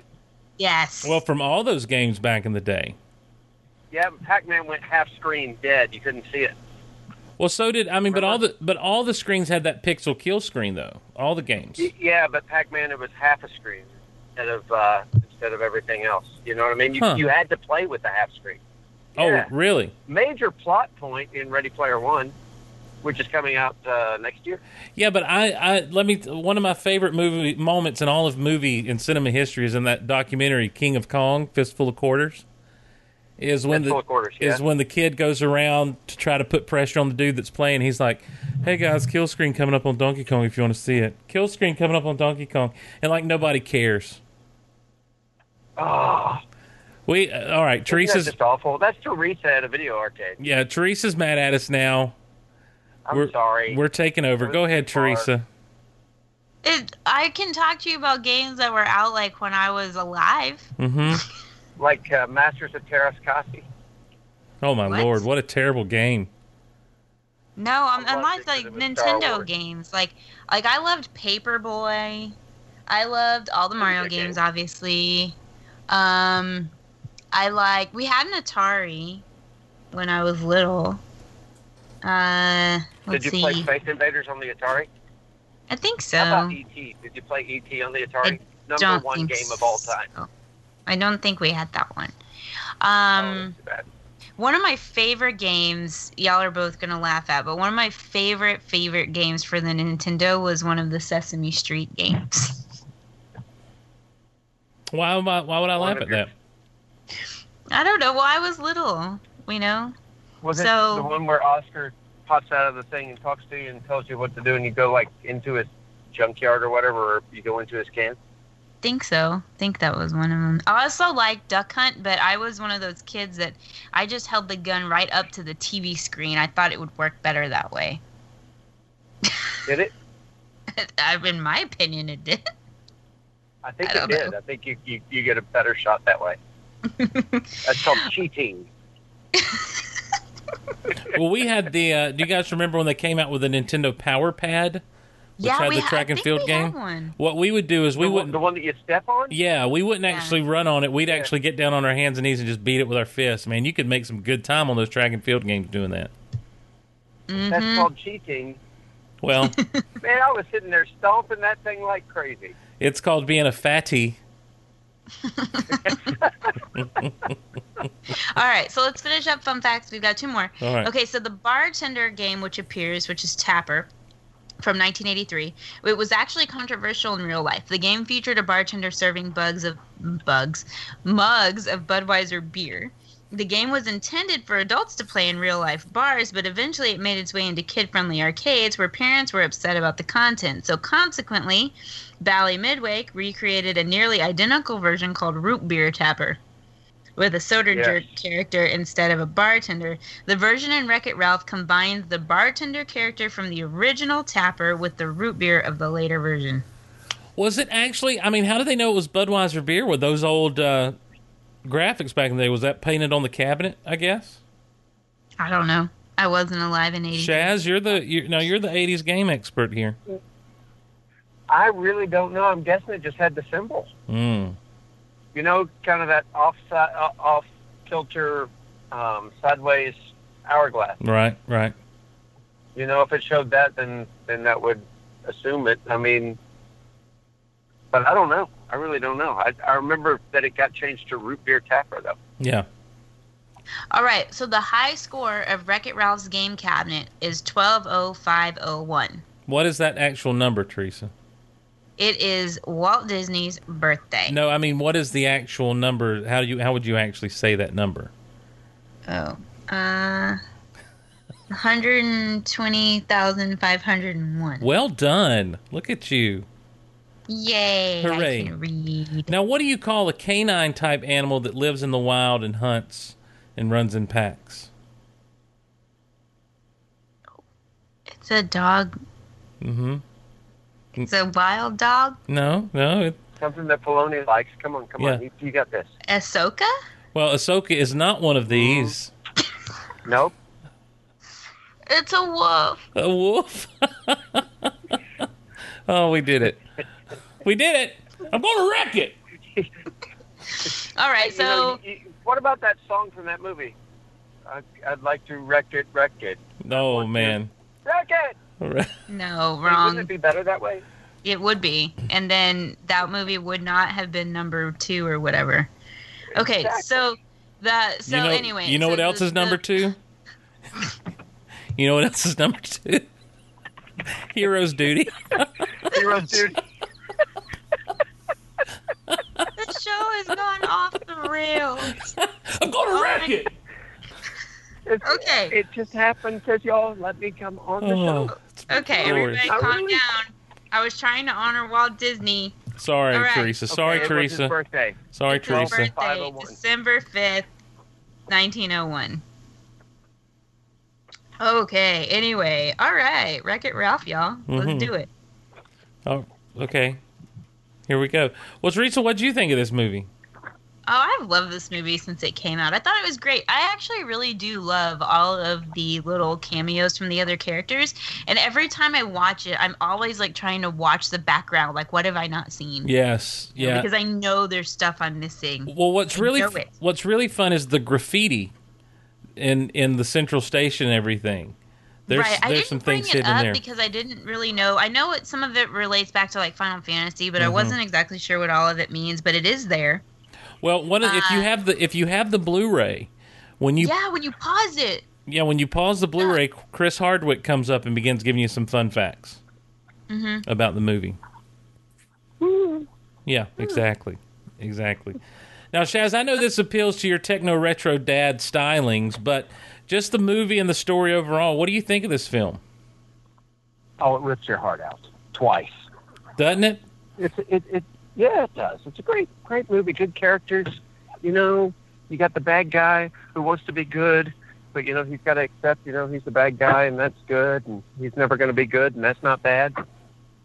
And you know he's got to accept himself for who he is. I love this movie. I'm being told I'm too loud. We just arrived in a neighborhood, and I'm jabbering my mouth off. You're not too. lou- I can barely hear you. You need to be louder. Eh, can you hear me now? Yeah, that's good. That's great. Is that better? That's okay, I'll fantastic. hold the microphone really But it's kind of like this. I've, I've got to be that guy. Why are you trying to be middle all? of uh, because we just arrived and it's like everybody's asleep in this neighborhood, Well, they can't all. you're- breaking into a house. Uh, does the neighbor? I, I'm, I'm told I'm a loudmouth. Is everyone sleeping outside in the neighborhood? I'm screaming. Yeah. Well, obviously I'm screaming. That's the problem. No, you're not screaming. That's the problem. Okay, okay, okay, okay. Here's the thing about this movie. Number one, I wanted to see it because it was obviously a really cool movie for techno retro stuff. You're talking 1980s video games or before. Space Invaders is there, you know. Mm-hmm. Pong is there. But but the, the other thing is, is these Disney movies are incredible. My kids were well much younger then. Um, let's see. Luke was five years younger. Let's see, 2012. Is that what we're Hey, talking yeah. about? How about both your kids were five years younger? Yeah, well, I'm trying to think of how. That'd have made him 10. I'd have made him 10, and she's, she would have been 13. Luke was age for this. Luke. Luke was was uh, five years younger, and Shabizar was. I'm going to say she was seven years younger when this came out. She was? No, no, I'm pretty sure she was just 13. Mm-hmm. Okay, I'm going to talk louder now because I just broke into the house. Good. But don't put that on the air. Don't put that Oh, on the air. all right. They left the key. They left the key. Um, Are you in a stranger's house, Shaz? there's nobody home. Okay, that's fine. Yeah, no, it's not stranger's house. It's family's house. They Okay. left me a key. Oh, that was sweet of them. yeah, that was nice. Anyway, here's the thing about this movie. You've got the, the good guy who's a bad guy. You've got the good guy who's also a good guy. You've got the glitch who's a good guy. And you've got Gene. Gene is the real problem in this movie. Gene needs to be thrown out into the dump so he can, you know, cry his little pixelated tears while he looks at everybody else partying. You know, because why are you here, Gene? Hmm? Gene is a jerk. Why are you here? Gene is a jerk. Gene is a jerk, and nobody kicks him out at the end of the movie. Nobody. You know, that's how nice the people are in Niceville, including the guy who wrecks it. I don't get why they don't value Wreck It Ralph. That's my thing. Like you, you have to have. Wreck It Ralph in order to have your game. Well, they do once the At game the end? cuckoo. No, no, no. They they value him as soon as they realize that they need Ralph to not be out of order. Now yeah, they, that's what I. give but him yeah, awards at the end, but I mean that's like the middle of the game. I mean, middle of the show, right? Am I wrong about that? No, you're you're right. Thank you. Is there like Okay, a huge okay, delay so on if this or we something? had to That's wait- my question. No, I'm There's sorry. I got. delay. I don't know what Steve's doing, but There's stop no- talking. No, I'm sorry, guys. I got distracted looking for funny quotes. I apologize. Let me let me shut this window down. I just did terrible. I did a terrible All right. thing. I zoned out looking for quotes, and I forget. I, I forgot that I was podcasting. Thank you for listening to me, even though Steve doesn't. mm-hmm. Oh, uh, always. I mean, you know. okay, so I have to ask you a question, Shaz. Like, if you, like, how? What is my question? It it left. It left my brain. Okay, wait, wait, wait. So, how did you feel about these new characters that are like obviously not from real games mixed in with the games you know? Oh, they fit in perfectly. And I think the whole whole gist. I I think Steve is the one who said it. That the the reason this goes well, maybe it was you. The reason this goes well is because you're not bringing in um, characters that everybody knows and already has made a backstory for, and and trying to stick with it or changing that. Instead, you've got people who fit in perfectly, and and are are good representatives of the time. Because I mean, you you look at this game, it's like Rampage, um, and what what else? What, Don- what else there's got a little Donkey Kong action in there. Little Donkey Kong action to it. Yeah, It's got it's got Um, it's got some of it's got some of the original Mario Brothers, not necessarily Super Mario Brothers, but the original Mario Brothers, Mm-hmm. where you're jumping from level to level. yeah, yeah. I'm trying to think of a game that somebody was fixing something now. Wasn't You- there something that somebody fixes things on? Uh, I don't know, but you know what? It reminds me of the, the, the video when they're showing the actual video game play. It has it has the look of the old Popeye video game. I don't know that game. Shaz, did we lose you? I think we lost Shazza. Oh my gosh! Shazzy, Shazzy. How did we lose Shaz? I don't know. You hung up on him. I didn't hang up on him. He hung up on us. Call failed. What's going on here? Oh no. Here we go. What? You got to be kidding me. Shaz is gone. Hmm. Well, okay. Well, let's you figure that out. Um, I will figure that out, Teresa. I'm trying to think of like, gosh, there's just so much stuff to talk about. I don't even know where to start. Okay, so let's talk about Ralph. Okay. So, do you did you like Ralph initially, or did you like? oh, I did you have love Ralph. I love Ralph because I love John C. Reilly. Mm-hmm. And um See, Ralph confused me at first, but then I kind of got over that because his interactions, like as soon as he really starts interacting with Vanellope, I was just like, this is gold. Mm-hmm. This is so awesome. He's like, I'm from the candy trim or the tree trimming company. And she's like, Are you a hobo? And like his reaction is like, No, I'm not a hobo. It's just so great. Their their relationship was um was very good. Their relationship makes me think of like you and me. like I'm the little like annoying kid, you know, that's like calling you a diaper baby. Mm-hmm. Hey, I'll, and you're like the guy that's like, leave me alone. you call me a diaper. You've never called me a diaper baby. No, I know, but that's the only one I can the quote I can think of from her All right. at the moment. Um, I, here's what happened, by the way. Um, the reason we lost old Shazbazzar is because um, I ran out of Skype minutes, ladies and gentlemen, which is uh, Oh. which is my plug for um, uh, Patreon. So the Patreon keeps us doing things like being able to call people on the Skype and all. Mm.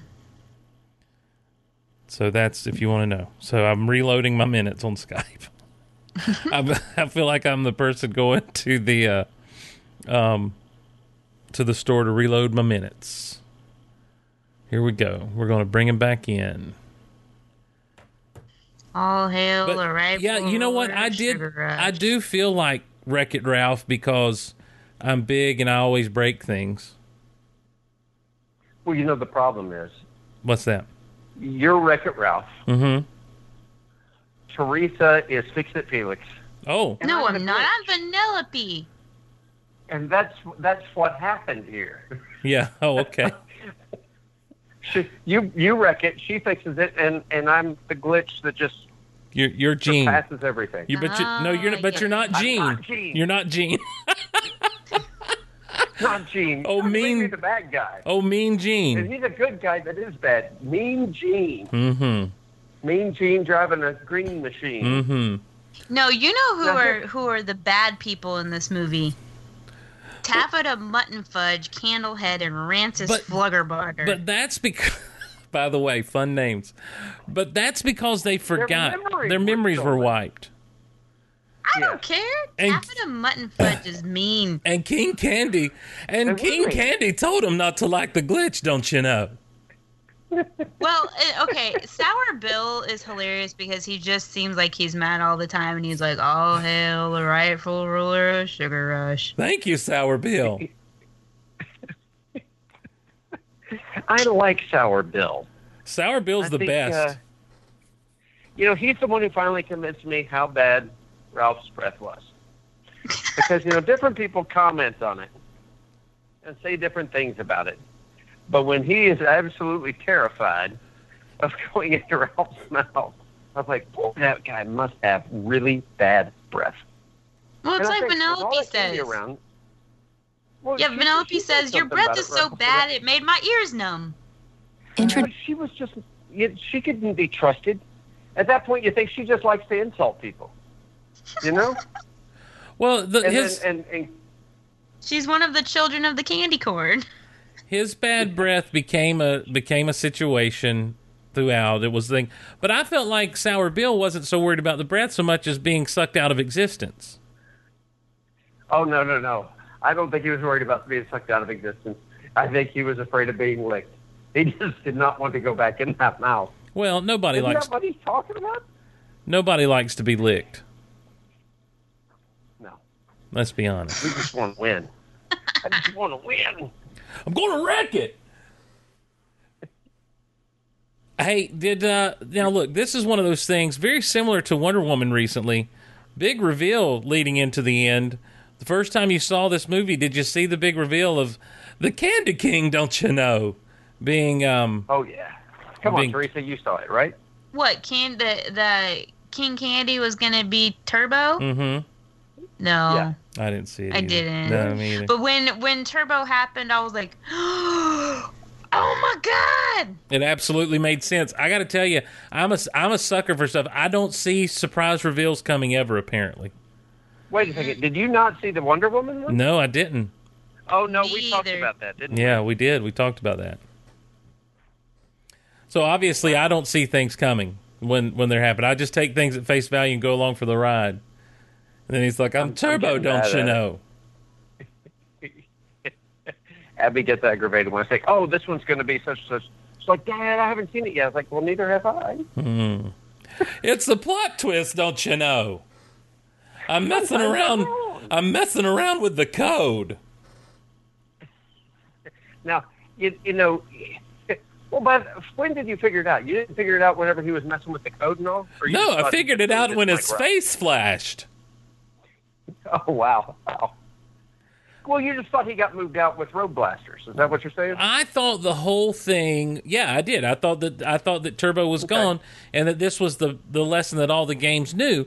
And so I thought when he was actually in the code, I thought it was like, oh, this is a game that's figured. I I was going to Tron level stuff. I'm like, oh, this is he's trying to be the MCP now. You know, he's he's well, bas- they did. That is Tron level stuff. It is Tron level stuff, but like I didn't think it was going to be. I'm Turbo. I'm I'm King Candy, and I'm Turbo. Don't you know? I'm going to win the race.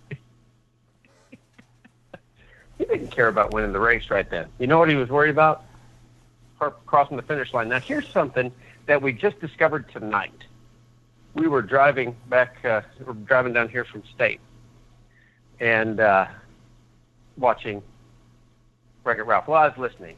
Abby was watching, and and when when Penelope gets Ralph's coin or medal, throws it into the thing, she's walking right towards the finish line and then turns away. And she's like, you know, if she had Oh, just walked across right then, if she had just walked across right then, But it wasn't a race at that point, so would it have counted? it was all she had to do was cross the finish line. Yeah, but I in a know. race. But in a have- race. It's the start line too. It's the start line too. So if it hadn't started, I guess it wouldn't be the finish That's line. would right. Exactly. Good Exactly. Thinking, Steve. Um, you get a gumdrop. Is uh, so the the police officers, old Duncan the Donut, by the way, Dunkin' Donut, and what was the other one's name? Win- Winchell, Winchell, is that a is? I don't know what is, that is. Is that a pastry, guys? Is that a pastry company? Winchell's, Teresa? Must be. Uh, it might be. I'm not. I don't know. I just always laughed because the cops were donuts. Right. Well, and they had their devil dogs. Well, let's Had see. the devil Winchell dogs, which I Donuts comes up on Google. Winchell's Donut House. Ooh. Where is it? Where is that? Don't Uh, you know? Winchell's Donuts is an international donut company. Um, that's in a hundred over over 170 stores in 12 western states. Western states. Okay. Ah, that's what it is. Let's see. We're west of the Mississippi, don't you know? He doesn't ever say that. Teresa's west of the Mississippi, don't you know? What doesn't he say? He doesn't ever say, "Don't you know?" Yeah, but that's what Ed No, Wynn always did. Uh, the character, yes, exactly. That's Alan Tudyk So is doing an I over impersonation. over. Yeah, Alan Tudyk, by the way, K2SO, is doing Hey, an, hey. is doing an impersonation of um, Ed Wynn, who was the uh, Mad Hatter in Alice in Wonderland, by the way. Right. In fact, King Candy looks a lot like the Mad Hatter from Alice in Wonderland. Yes, he does. Very much. Boom, fun facted. I mean, we're getting stuff that wasn't even in the fun facts now. Mm-hmm. We're getting into Chris Hardwick intermission territory. Well, I didn't. I didn't. Does Chris uh, does Chris Hardwick bring that up? No, I'm saying you, you you just added something of that level. That's what I'm saying. I'm King Candy. Salmon. It's a salmon color. It's not. it's Um, not pink. It's salmon. So one of my favorite things about this whole movie is when Go ahead. they Oreos. Oh yes, yes. Oreo. And how about when that happened? When I first saw this movie, that happened. I I was kicking myself for never doing that. I'm like, why? never did that. I never. I, ne- I why did I never think to do that when I was eating Oreos? I thought that that's what they were saying when I was little. You didn't? No, I just thought they were saying, "Oh, I just thought they oh we yo. Yo. No, somebody had to convince me that they weren't saying it, and then I felt stupid. Oh well. I thought they were saying real words, not OEO. But uh, evidently, you know, somebody else thought that way. Or well, you could do the Robin Williams version. What was it? OEO, Ho Chi Minh. Oh yeah, yeah. So let's let's talk morning, about let's talk about the the love between Fix It Felix and Sergeant Calhoun. I she's a dynamite gal. Oh, get out. Yeah, One of the out. best parts when he was like, "Oh, look at that high definition." I've just got love at first sight. I've at got first the sight. honey glow. I've got the honey glow, something fierce. That's just the honey glow in my cheeks. Cause she's like, cause she says, you might want to hit yourself with your hammer a couple of times. You're still red. Yeah. That's you know just what I like about that whole situation is she is so not going to be attracted to him because he's you know this little runt, you know, and she's big, powerful army commander who beats up these bigger men, you know. But then when he pulls her out of out of the uh, lagoon of sweetness with the Laffy Taffy, she looks up at it and she's like, "Oh, my hero." You know, and so so it's it's a very interesting change of of heart, so to speak. There, although she didn't want to hit him while they were down in that. Um, what was it? Nestle Quick.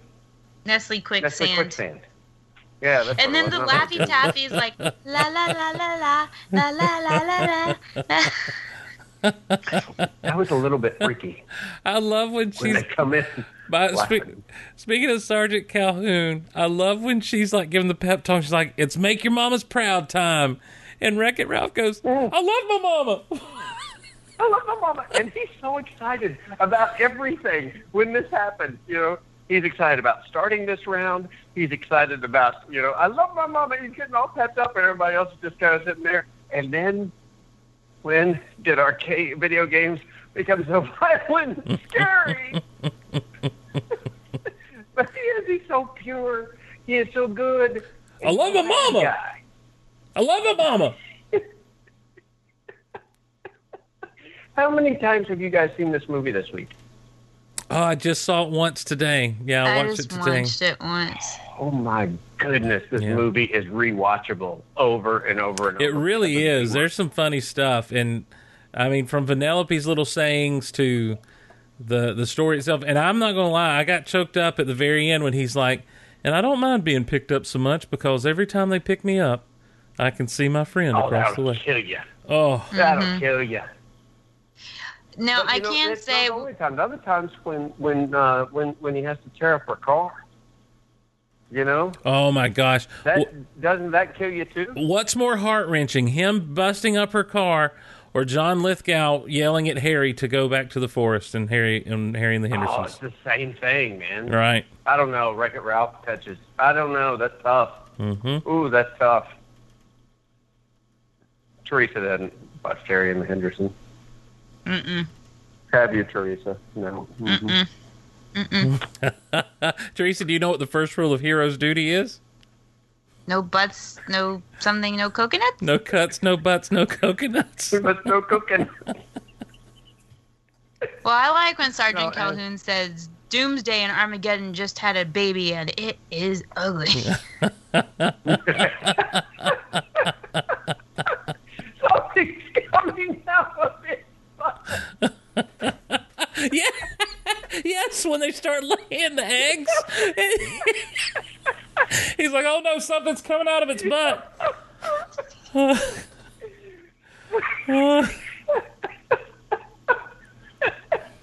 Here's the thing. Can you not imagine yourself being that girl trying to play this game? it just goes to pieces because this one player. Because one of the characters hollers, "What's coming out of its butt?" she just stops and just stares at the screen like, what is this game? what a ripoff. Sorry.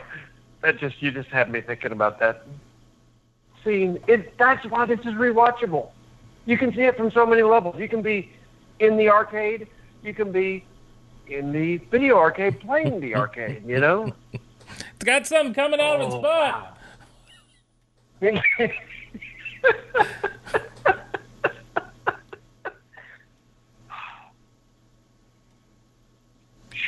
Hey, why are your hands Now, so here's the thing. freakishly big?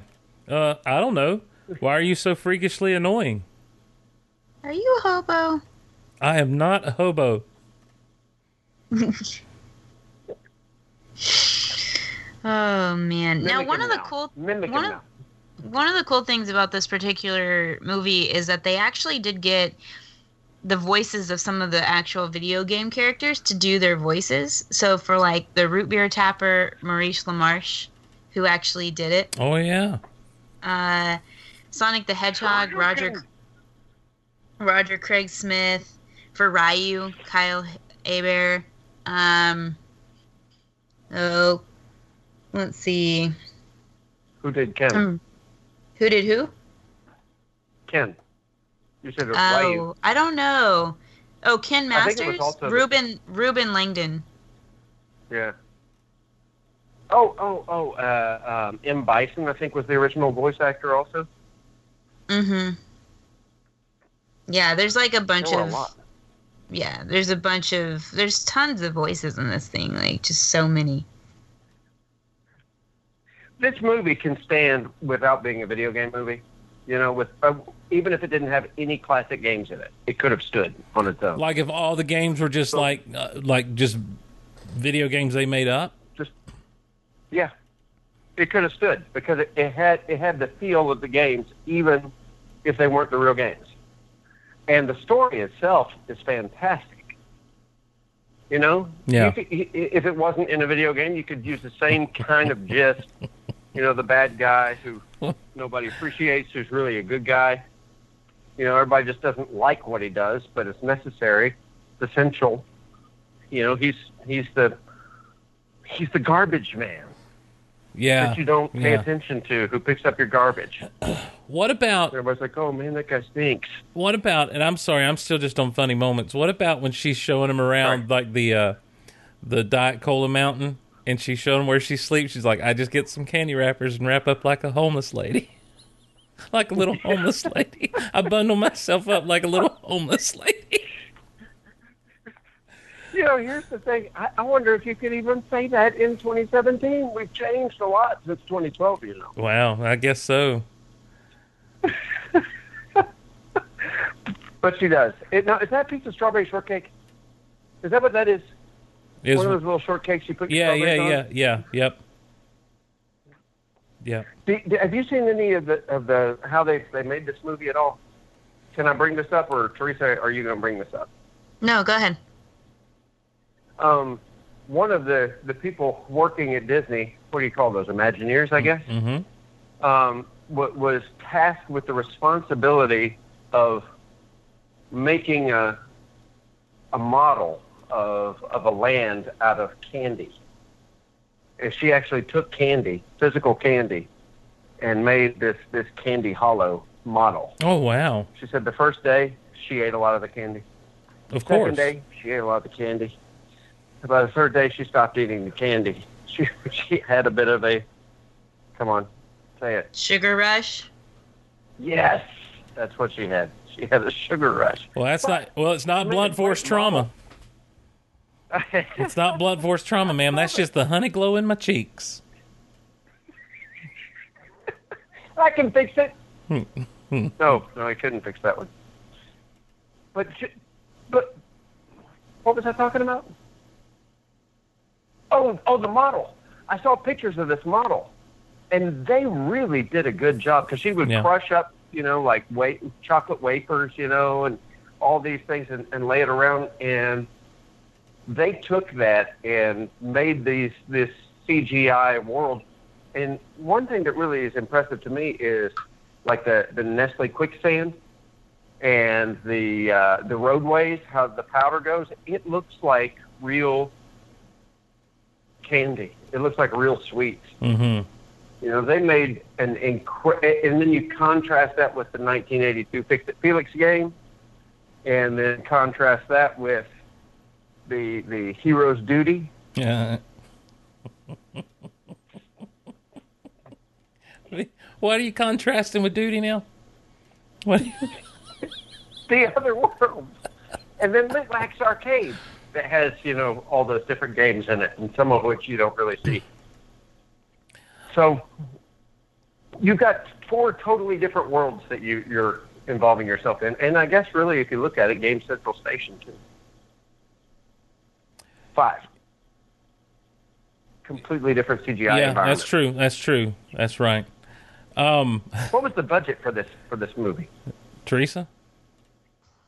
Um, it's a good question. I don't have. I didn't write that down. I didn't have it open. I'll find it. Oh, that's okay. I'm sorry. You, you you you just like have all this knowledge. How about at the end when when she when they all remember she's the princess and she's like everyone who was ever mean to me will be executed. Executed. and everyone goes nuts and Felix goes, "Oh lord." and and then they come back to Calhoun's like this just got interesting. yeah, they come back to Taff they come back to Taffyta or whatever, however you say her name. And she's crying. And she's like, "I'm just kidding. You can stop crying." And she's like, "Oh, oh, thank goodness." She's like, "I can't stop. It just keeps coming. It just keeps happening." So the budget was 165 million dollars. Uh, that that's what I was going to say. I, I I wouldn't have been surprised if it was two hundred million. It was a big budget, a very large budget. I mean, that sounds big to me. but they had to create all these worlds. You know what we kept hearing from Dave? You know, with uh, Clone Wars, we can't do that because you know we only have this much of a budget and all this stuff, which was a lot higher than Rebels. Mm-hmm. But uh, you know, it this kind of bu- world building costs a lot of money. That's what I'm saying. And they did an amazing job on this. I mean, this is a again, this movie would have succeeded as a live action movie. The themes, the plots, the, the characters. But the, the way they did it as a video game, it just brought in, I think, more people. You've got the the literal, you know, the techno retro dads are going to show up. You got kids are going to show up. You're going to have parents who didn't play video games taking their kids to see this movie. And you know, it was number four. Is that what you said? Yeah, the, fourth fourth animated feature, the four, number four animated feature. It was Yeah, number well, thirteen. It was number thirteen at the box office for the year. Yeah, but under, you got to move it, move it. Mm-hmm. It's a funny show, but I mean, this thing is incredible. And we got it. We got it uh, as soon as it came out on Blu-ray. So of course we helped it, you know, debut quite high Mm-hmm. in uh, on that opening weekend. Well, Steve, I do want to do a couple of these songs. Oh, okay. Um, because we do have a few here. There's they used obviously there's a score, but there's also some kind of pop songs that they used. Mm-hmm, mm-hmm. So the first one that we see kind of in the movie is the "Shut Up and Drive" by Rihanna. And then. Oh, inside the uh, the uh, Diet Coke. Diet Cola Mountain. Optimus Prime. Yes, Oh. that's it. Well, while you're queuing that up, Steve, I just want to read a couple of things. I had this out on Facebook for some of our listeners. So, Wendy Cooper said that the movie has, she really enjoys it, has great lines, character growth, and warm fuzzies. Eric Grubbs said that his favorite part is when she wraps herself up in a blanket and or the little candy wrappers and like she's a little homeless lady. Gonna lady. bundle myself up like a little homeless lady. And then Stuffity says this is the only movie that makes him cry twice per viewing every time without fail.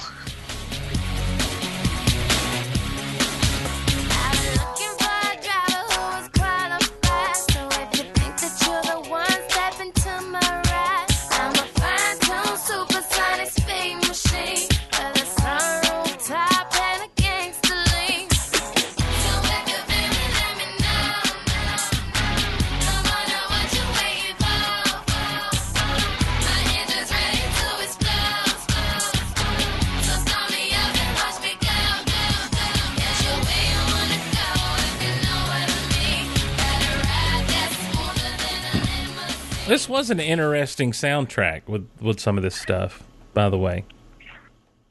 Yeah, and they play Celebration from Kool and the Gang at oh one point. yeah, yep. And um, the Sugar Rush song is really cute. Mm-hmm. I like that song. That's it. Sugar Rush. Is that an original one for this movie? It has to be, right? I think so, yes. Why is this not working right now? In fact, I think that name Sugar Rush came up pretty late in production.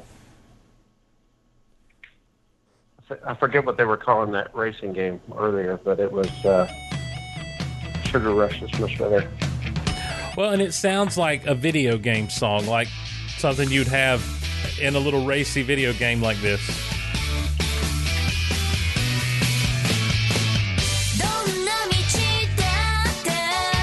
Oh, they nailed it. No, that's Japanese. What is that all about? Yeah. Is it a Japanese song? I think if it's not, you know, I thought it was. Okay. Well, here's the apparently the English lyrics.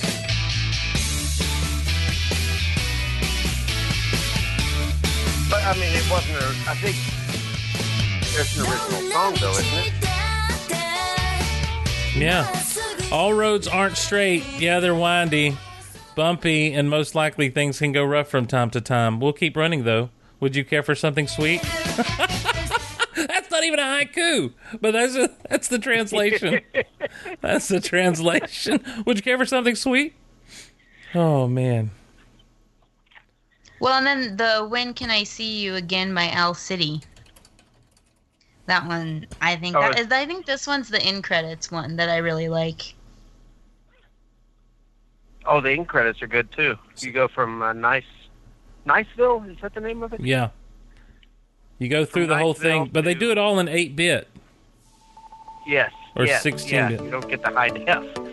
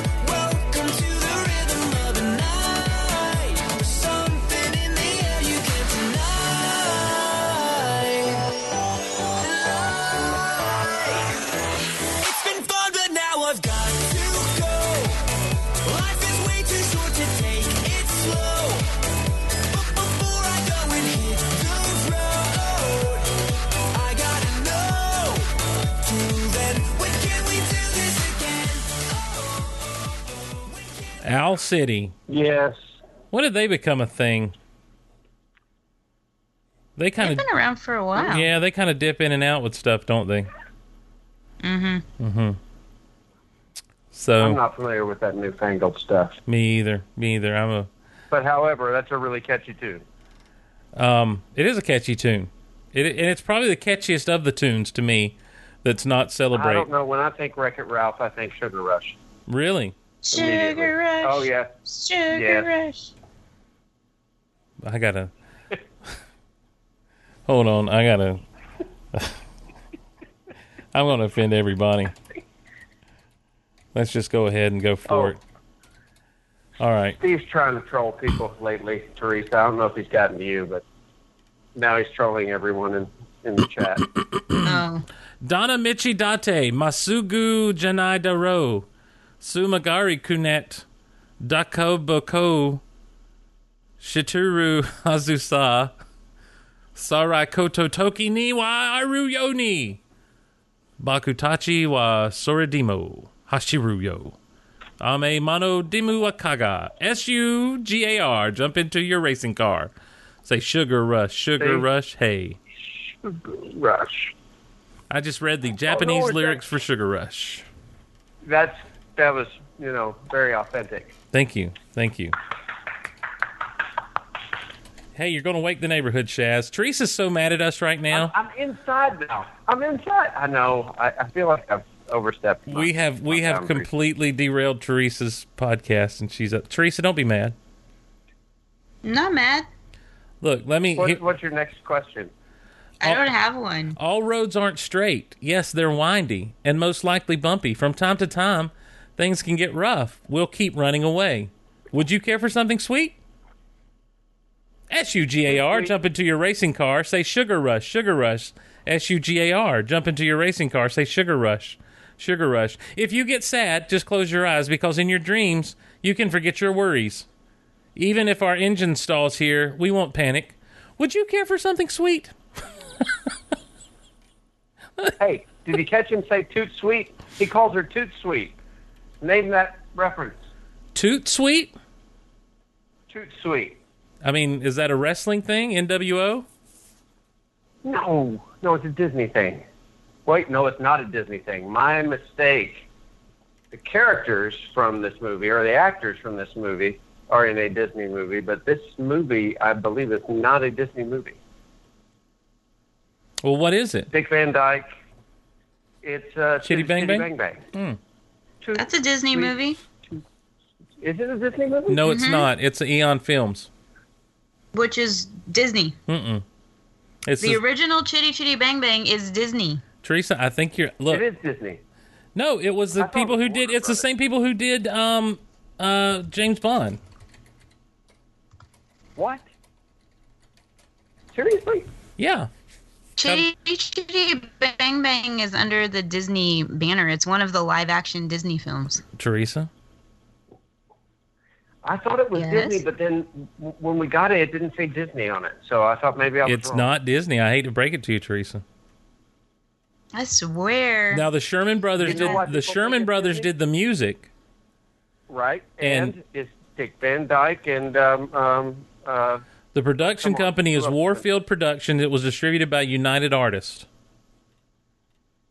Which at the time, when was this? 1968. mm, yeah. I think this is during the time. You remember how we talked about Steve that there was a bunch of those movie studios that fell underneath all of that, United, like Touchstone and everything. but no, this is United Artists was their own thing. United Artists was founded in February 5th, 1918, and they were a thing for many years if they're not still going. September well, 20. I know they are, but I'm saying I thought that there was a point in time No. where They were acquired by MGM in 1981. okay, so then that would have been after because then MGM was acquired by Disney. Right. So in 1968, no, Chitty Chitty Bang Bang was not a Disney movie. But everyone I show thought, up and I call but Teresa, everyone thought it was because again, it's the Sherman Brothers doing the music. It's Dick Van Dyke. It's shot very much in that, you know, same style of like a Mary Poppins and that sort of thing. Very much like Mary Poppins. So hey, the kitten whispers and tickle fight stop now, ladies and gentlemen. That's a that's a Sergeant Calhoun quote. Teresa's so mad right now. Teresa, we love you. We love you. We love you. Oh, she's not. You're one dynamite gal.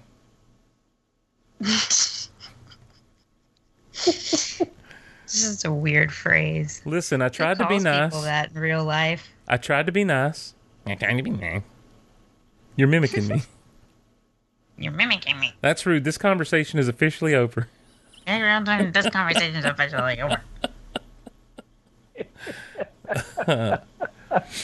oh man. Well, Shaz, you got any final commentary or thoughts on Wreck It Ralph? Yes. Well, on Wreck It Ralph or on my future expectations and anticipations for next year in the sequel? Oh, we'll go you both. Well, okay, Wreck It Ralph, awesome movie, deserves a sequel. Loved the movie, and uh, everything about oh, especially the 30 years at Lit- Litwak's Arcade. It just makes me want to pause and look at every single game in that arcade, Mm-hmm. which of course I did, And they and it was awesome. it makes you make lists, but the, the the movie is incredible. If you haven't seen this, let me spoil it for you. Turbo is King Candy and something about cruise and a car. But I won't talk about that right now. Well, Uh, Shaz did send me a list last night of the games that he saw in Wreck It Ralph: Agent X, Altered Beast, Asteroids, Battlezone, Burger Time, Centipede, Dance Dance Revolution twice, District 51, Dragon's Lair, Fatal Assault, Finish Line 7, Fix It Felix Jr., Food Fight, Frogger, Heroes Duty, Hoop Jams, The House of the Dead, Pac Man, Red Scare, RoadBlasters, Skee Ball, Sonic the Hedgehog, Space Invaders, Star Wars, both versions. Now, where did you see those? They were in the same spot. Um, when, when it's fading, when you know it's going back towards the door, and you're walking back towards the door. When all the, first things are getting Star switched Wars in and out? Stand up is there. Okay. Yeah. First it's the stand up one. When the stand up goes away, you've got the cockpit version in the same spot. Nice. Street Both Fighter. versions are there. Yeah. Street Fighter 2, Sugar Rush, Tapper, Target, Bravo, Teenage Mutant Ninja Turtles. I didn't see Turtles. Were they in the Were they in the Yeah, arcade? as they were there. Oh, I did see that. You're Yeah, right. they were on yeah, the that's right the one we played at the arcade that time. Tempest, Time Hunter 4, Yes. Tron in in Game Central Station. Yeah, you know how it have the titles over top of the different plugs. Oh, really? Tron. Tron, Tron was Tron was one of those listed there. Altered Beast was listed. Um, what else was there? Well, of course, Heroes Duty and uh, uh, Frogger. There's several, but, Yeah. but the the only one that we saw only there was Tron, I think. Turbo Time, Undead Apocalypse, Virtual Cop, and Whack-A-Troll. Not to be confused with Whack-A-Mole. Yeah. Um, You know, it's interesting. They say whack a mole in the thing, but it's whack a troll as the the thing uh, as the uh, game on the in the arcade. So we need to see Tron in the sequel, right, Shaz? Yes, that's where I was going. Okay. Uh, we need to see Wreck It Ralph riding a light cycle. That's what I'm talking about. That's that's the thing. Uh, hey, did you play the video game up at uh, Loganville? yeah, remember I suck. Fix it, Felix. Luke got the high score on that thing. Oh no, not the Fix It Felix. I didn't, but I played Tron. I thought you were talking about. Oh yeah, yeah. You weren't very good at that. That tips tips didn't help you, huh? I've played not at all. I've played Fix It Felix down at the Disney Quest down at uh, Disney Springs. Oh, did you really? Did Mm-hmm. you like it? It's hard. it's one of those I can't. I don't. I guess I'm not a good video game player unless it's Miss Pac Man. You, you, it's jump, left, right, fix. I mean, there's not a lot to this game. Well, look, all these simple I'm games. just messing with you, dude. I, I didn't do as well as Luke did. The He- only- he just he got onto that game. The only game I'm good at it really is Miss Pac Man. That's my jam. So, well, what's the easiest way for people to find techno retro dads, Shaz? Because they need to be checking this show out. I've said it a million times, and I'll continue to preach it. That techno retro dads is everything that Geek Out Loud should be. They just do it a whole, a whole lot better. Yeah, sure, whatever. That's why every time you're on, we have record-setting show downloads. But still, uh, yeah, you can find us on iTunes, Stitcher. You can uh, find us on the Twitter, on the Facebook. You can find us at retrozap.com. That's part of the RetroZap network. And um, anywhere else you want to find us, just Techno Retro Dads. And I'm Shazbazzar. All right. Wherever you find the word Shazbazzar. At, It's me. at Shazbazzar on the Twitter. So, all right, Shaz. Well, I'll let you go so you can quit being loud for your family. Well, I appreciate it. I appreciate it. We're we're doing college stuff this weekend, so Well, enjoy that. everything but paying the bills. Enjoy Yeah. that. I'm too bad you didn't make it as far out to Texas to to hit up Boston, right, Teresa? Yeah. Yeah. All right. We've lost Teresa as well. No, uh, Oh. we're going. We're going to do. Uh, we're going to do a, a meetup in Waco, right? Isn't that where the uh, the big goal of our The Gold Con. Uh, there's Austin's trying to make a bid. Memphis is trying to make a bid. Orlando's trying to make a bid. Atlanta. So we, Atlanta's pretty good. Loganville, you know, we never know. video games. We never know. All right, man. Well, thanks, Shaz, for coming on with Thank us. y'all. Thanks, Teresa. Sorry Sorry. for ruining your night. oh, oh, hey, Oh, hey, oh. hey! You had a question in the mail, in the mail, in the mail, in the mail, in the mail. One, Matthew. Thank you for including me in your email, or electronic M. And Oh, um, uh, Scott was his name. Scott, this this awesome uh, animator guy Yes. Mm-hmm. who animated with Don Bluth. Right. Um, you mentioned uh, a game that was in the arcade, Dragon's Lair. Mm-hmm. You said maybe it's a laser disc game. It was a laser disc game, and why so many of them don't work is because the laser disc player was kind of uh, iffy. Right. Um, but the other one was Space Ace, and yes, Don Bluth did both of those. And if I can make a plug for Techno Retro Dads, for doing a Don Bluth Disney movie this week, What are you talking about this week? Rescuers. Oh wow, 1977. That's right. 1977. Oh man, Yeah. So what a great, great movie. it's Which all I'm right. sure y'all already It's covered. all right. Yeah, it's all right. That was my first movie. at Oh, theater. okay, or, cool. Well, really at the drive-in. Great movie. What was the What was the quote we loved from the Rescuers Down Under, Teresa? Or not Oh. Down Under, but the Rescuers. What the little girl say? Something about my pants. And look what he did to my pants. To my Is that pants, right? Is that yeah. right? All right. Okay, Shaz. Well, everyone check out Techno Retro Dads. You can find him at the RetroZap Network and follow at Shazbazzar on Twitter. Shaz, we'll talk to you soon, my friend. All right. See you later. See later. ya. Good night. Good night. All right, Teresa. Anything else? No, I'm good. I we- just really like this movie. I think it's super funny. It's kind of timeless. You can watch it all the time. Yeah, I agree. I love it. I and I And do. You'll catch new things every time you watch it. and I do get choked up there at the end when he's like, "How can I be a bad? How can I be that bad when this little girl loves me so much?" Mm-hmm.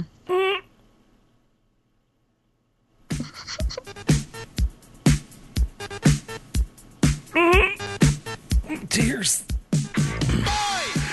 All right, so what's next, Teresa? Up next is going to be Disney's 53rd animated film, and for real this time, Frozen. Are you sure? Yep, I'm sure. Okay. So, in between shows, you can contact us via email at vaulttalk at gmail.com. You can find us on Facebook, facebook.com slash Disney Vault Talk. On Twitter, we are at Disney Vault Talk. On Twitter and Instagram, I am at Ice Cold Penguin, and Steve is at Steve Glosson.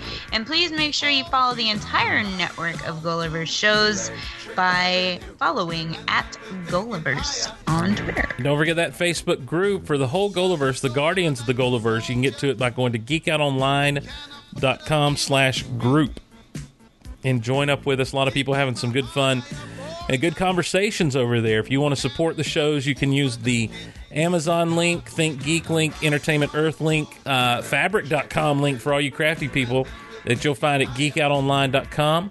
And uh, if you want to support the shows directly, as you heard, we need it because the you know keeping Skype minutes and everything else that goes on with keeping a podcast up. You can head to Patreon.com/slash Geek Out Loud. We appreciate everyone who supports us there so very much. That wraps us up on this edition of Disney Vault Talk. This derailed edition of Disney Vault Talk. We've had roadside reviews, one minute reviews. We've had Shaz come in, and I completely ignored him for like five minutes. It's been fantastic. It's been a show, ladies and gentlemen. I'm going to wreck it. Teresa, any final Hey, Penelope? didn't we have a song that we found out to go out on last I- episode? Yeah, and I don't remember what it was. So Me either. So everyone, everyone who said they'll never do it, even though we said we would, you win. You win. So until next time, when we have a whole different closing song, Wiki Wiki Wild. I'm Steve, And I'm Teresa. May all your days be magical. and may all your wishes come true. Oh, down to Electric Avenue, and then we'll take it higher. Oh, out in the street, out in the street. I mean, that was a fitting song for Wreck It Ralph, right? Yeah, I just couldn't remember what the song was that we said. It was some goodbye song from Winnie the Pooh. Oh, yeah. I don't know.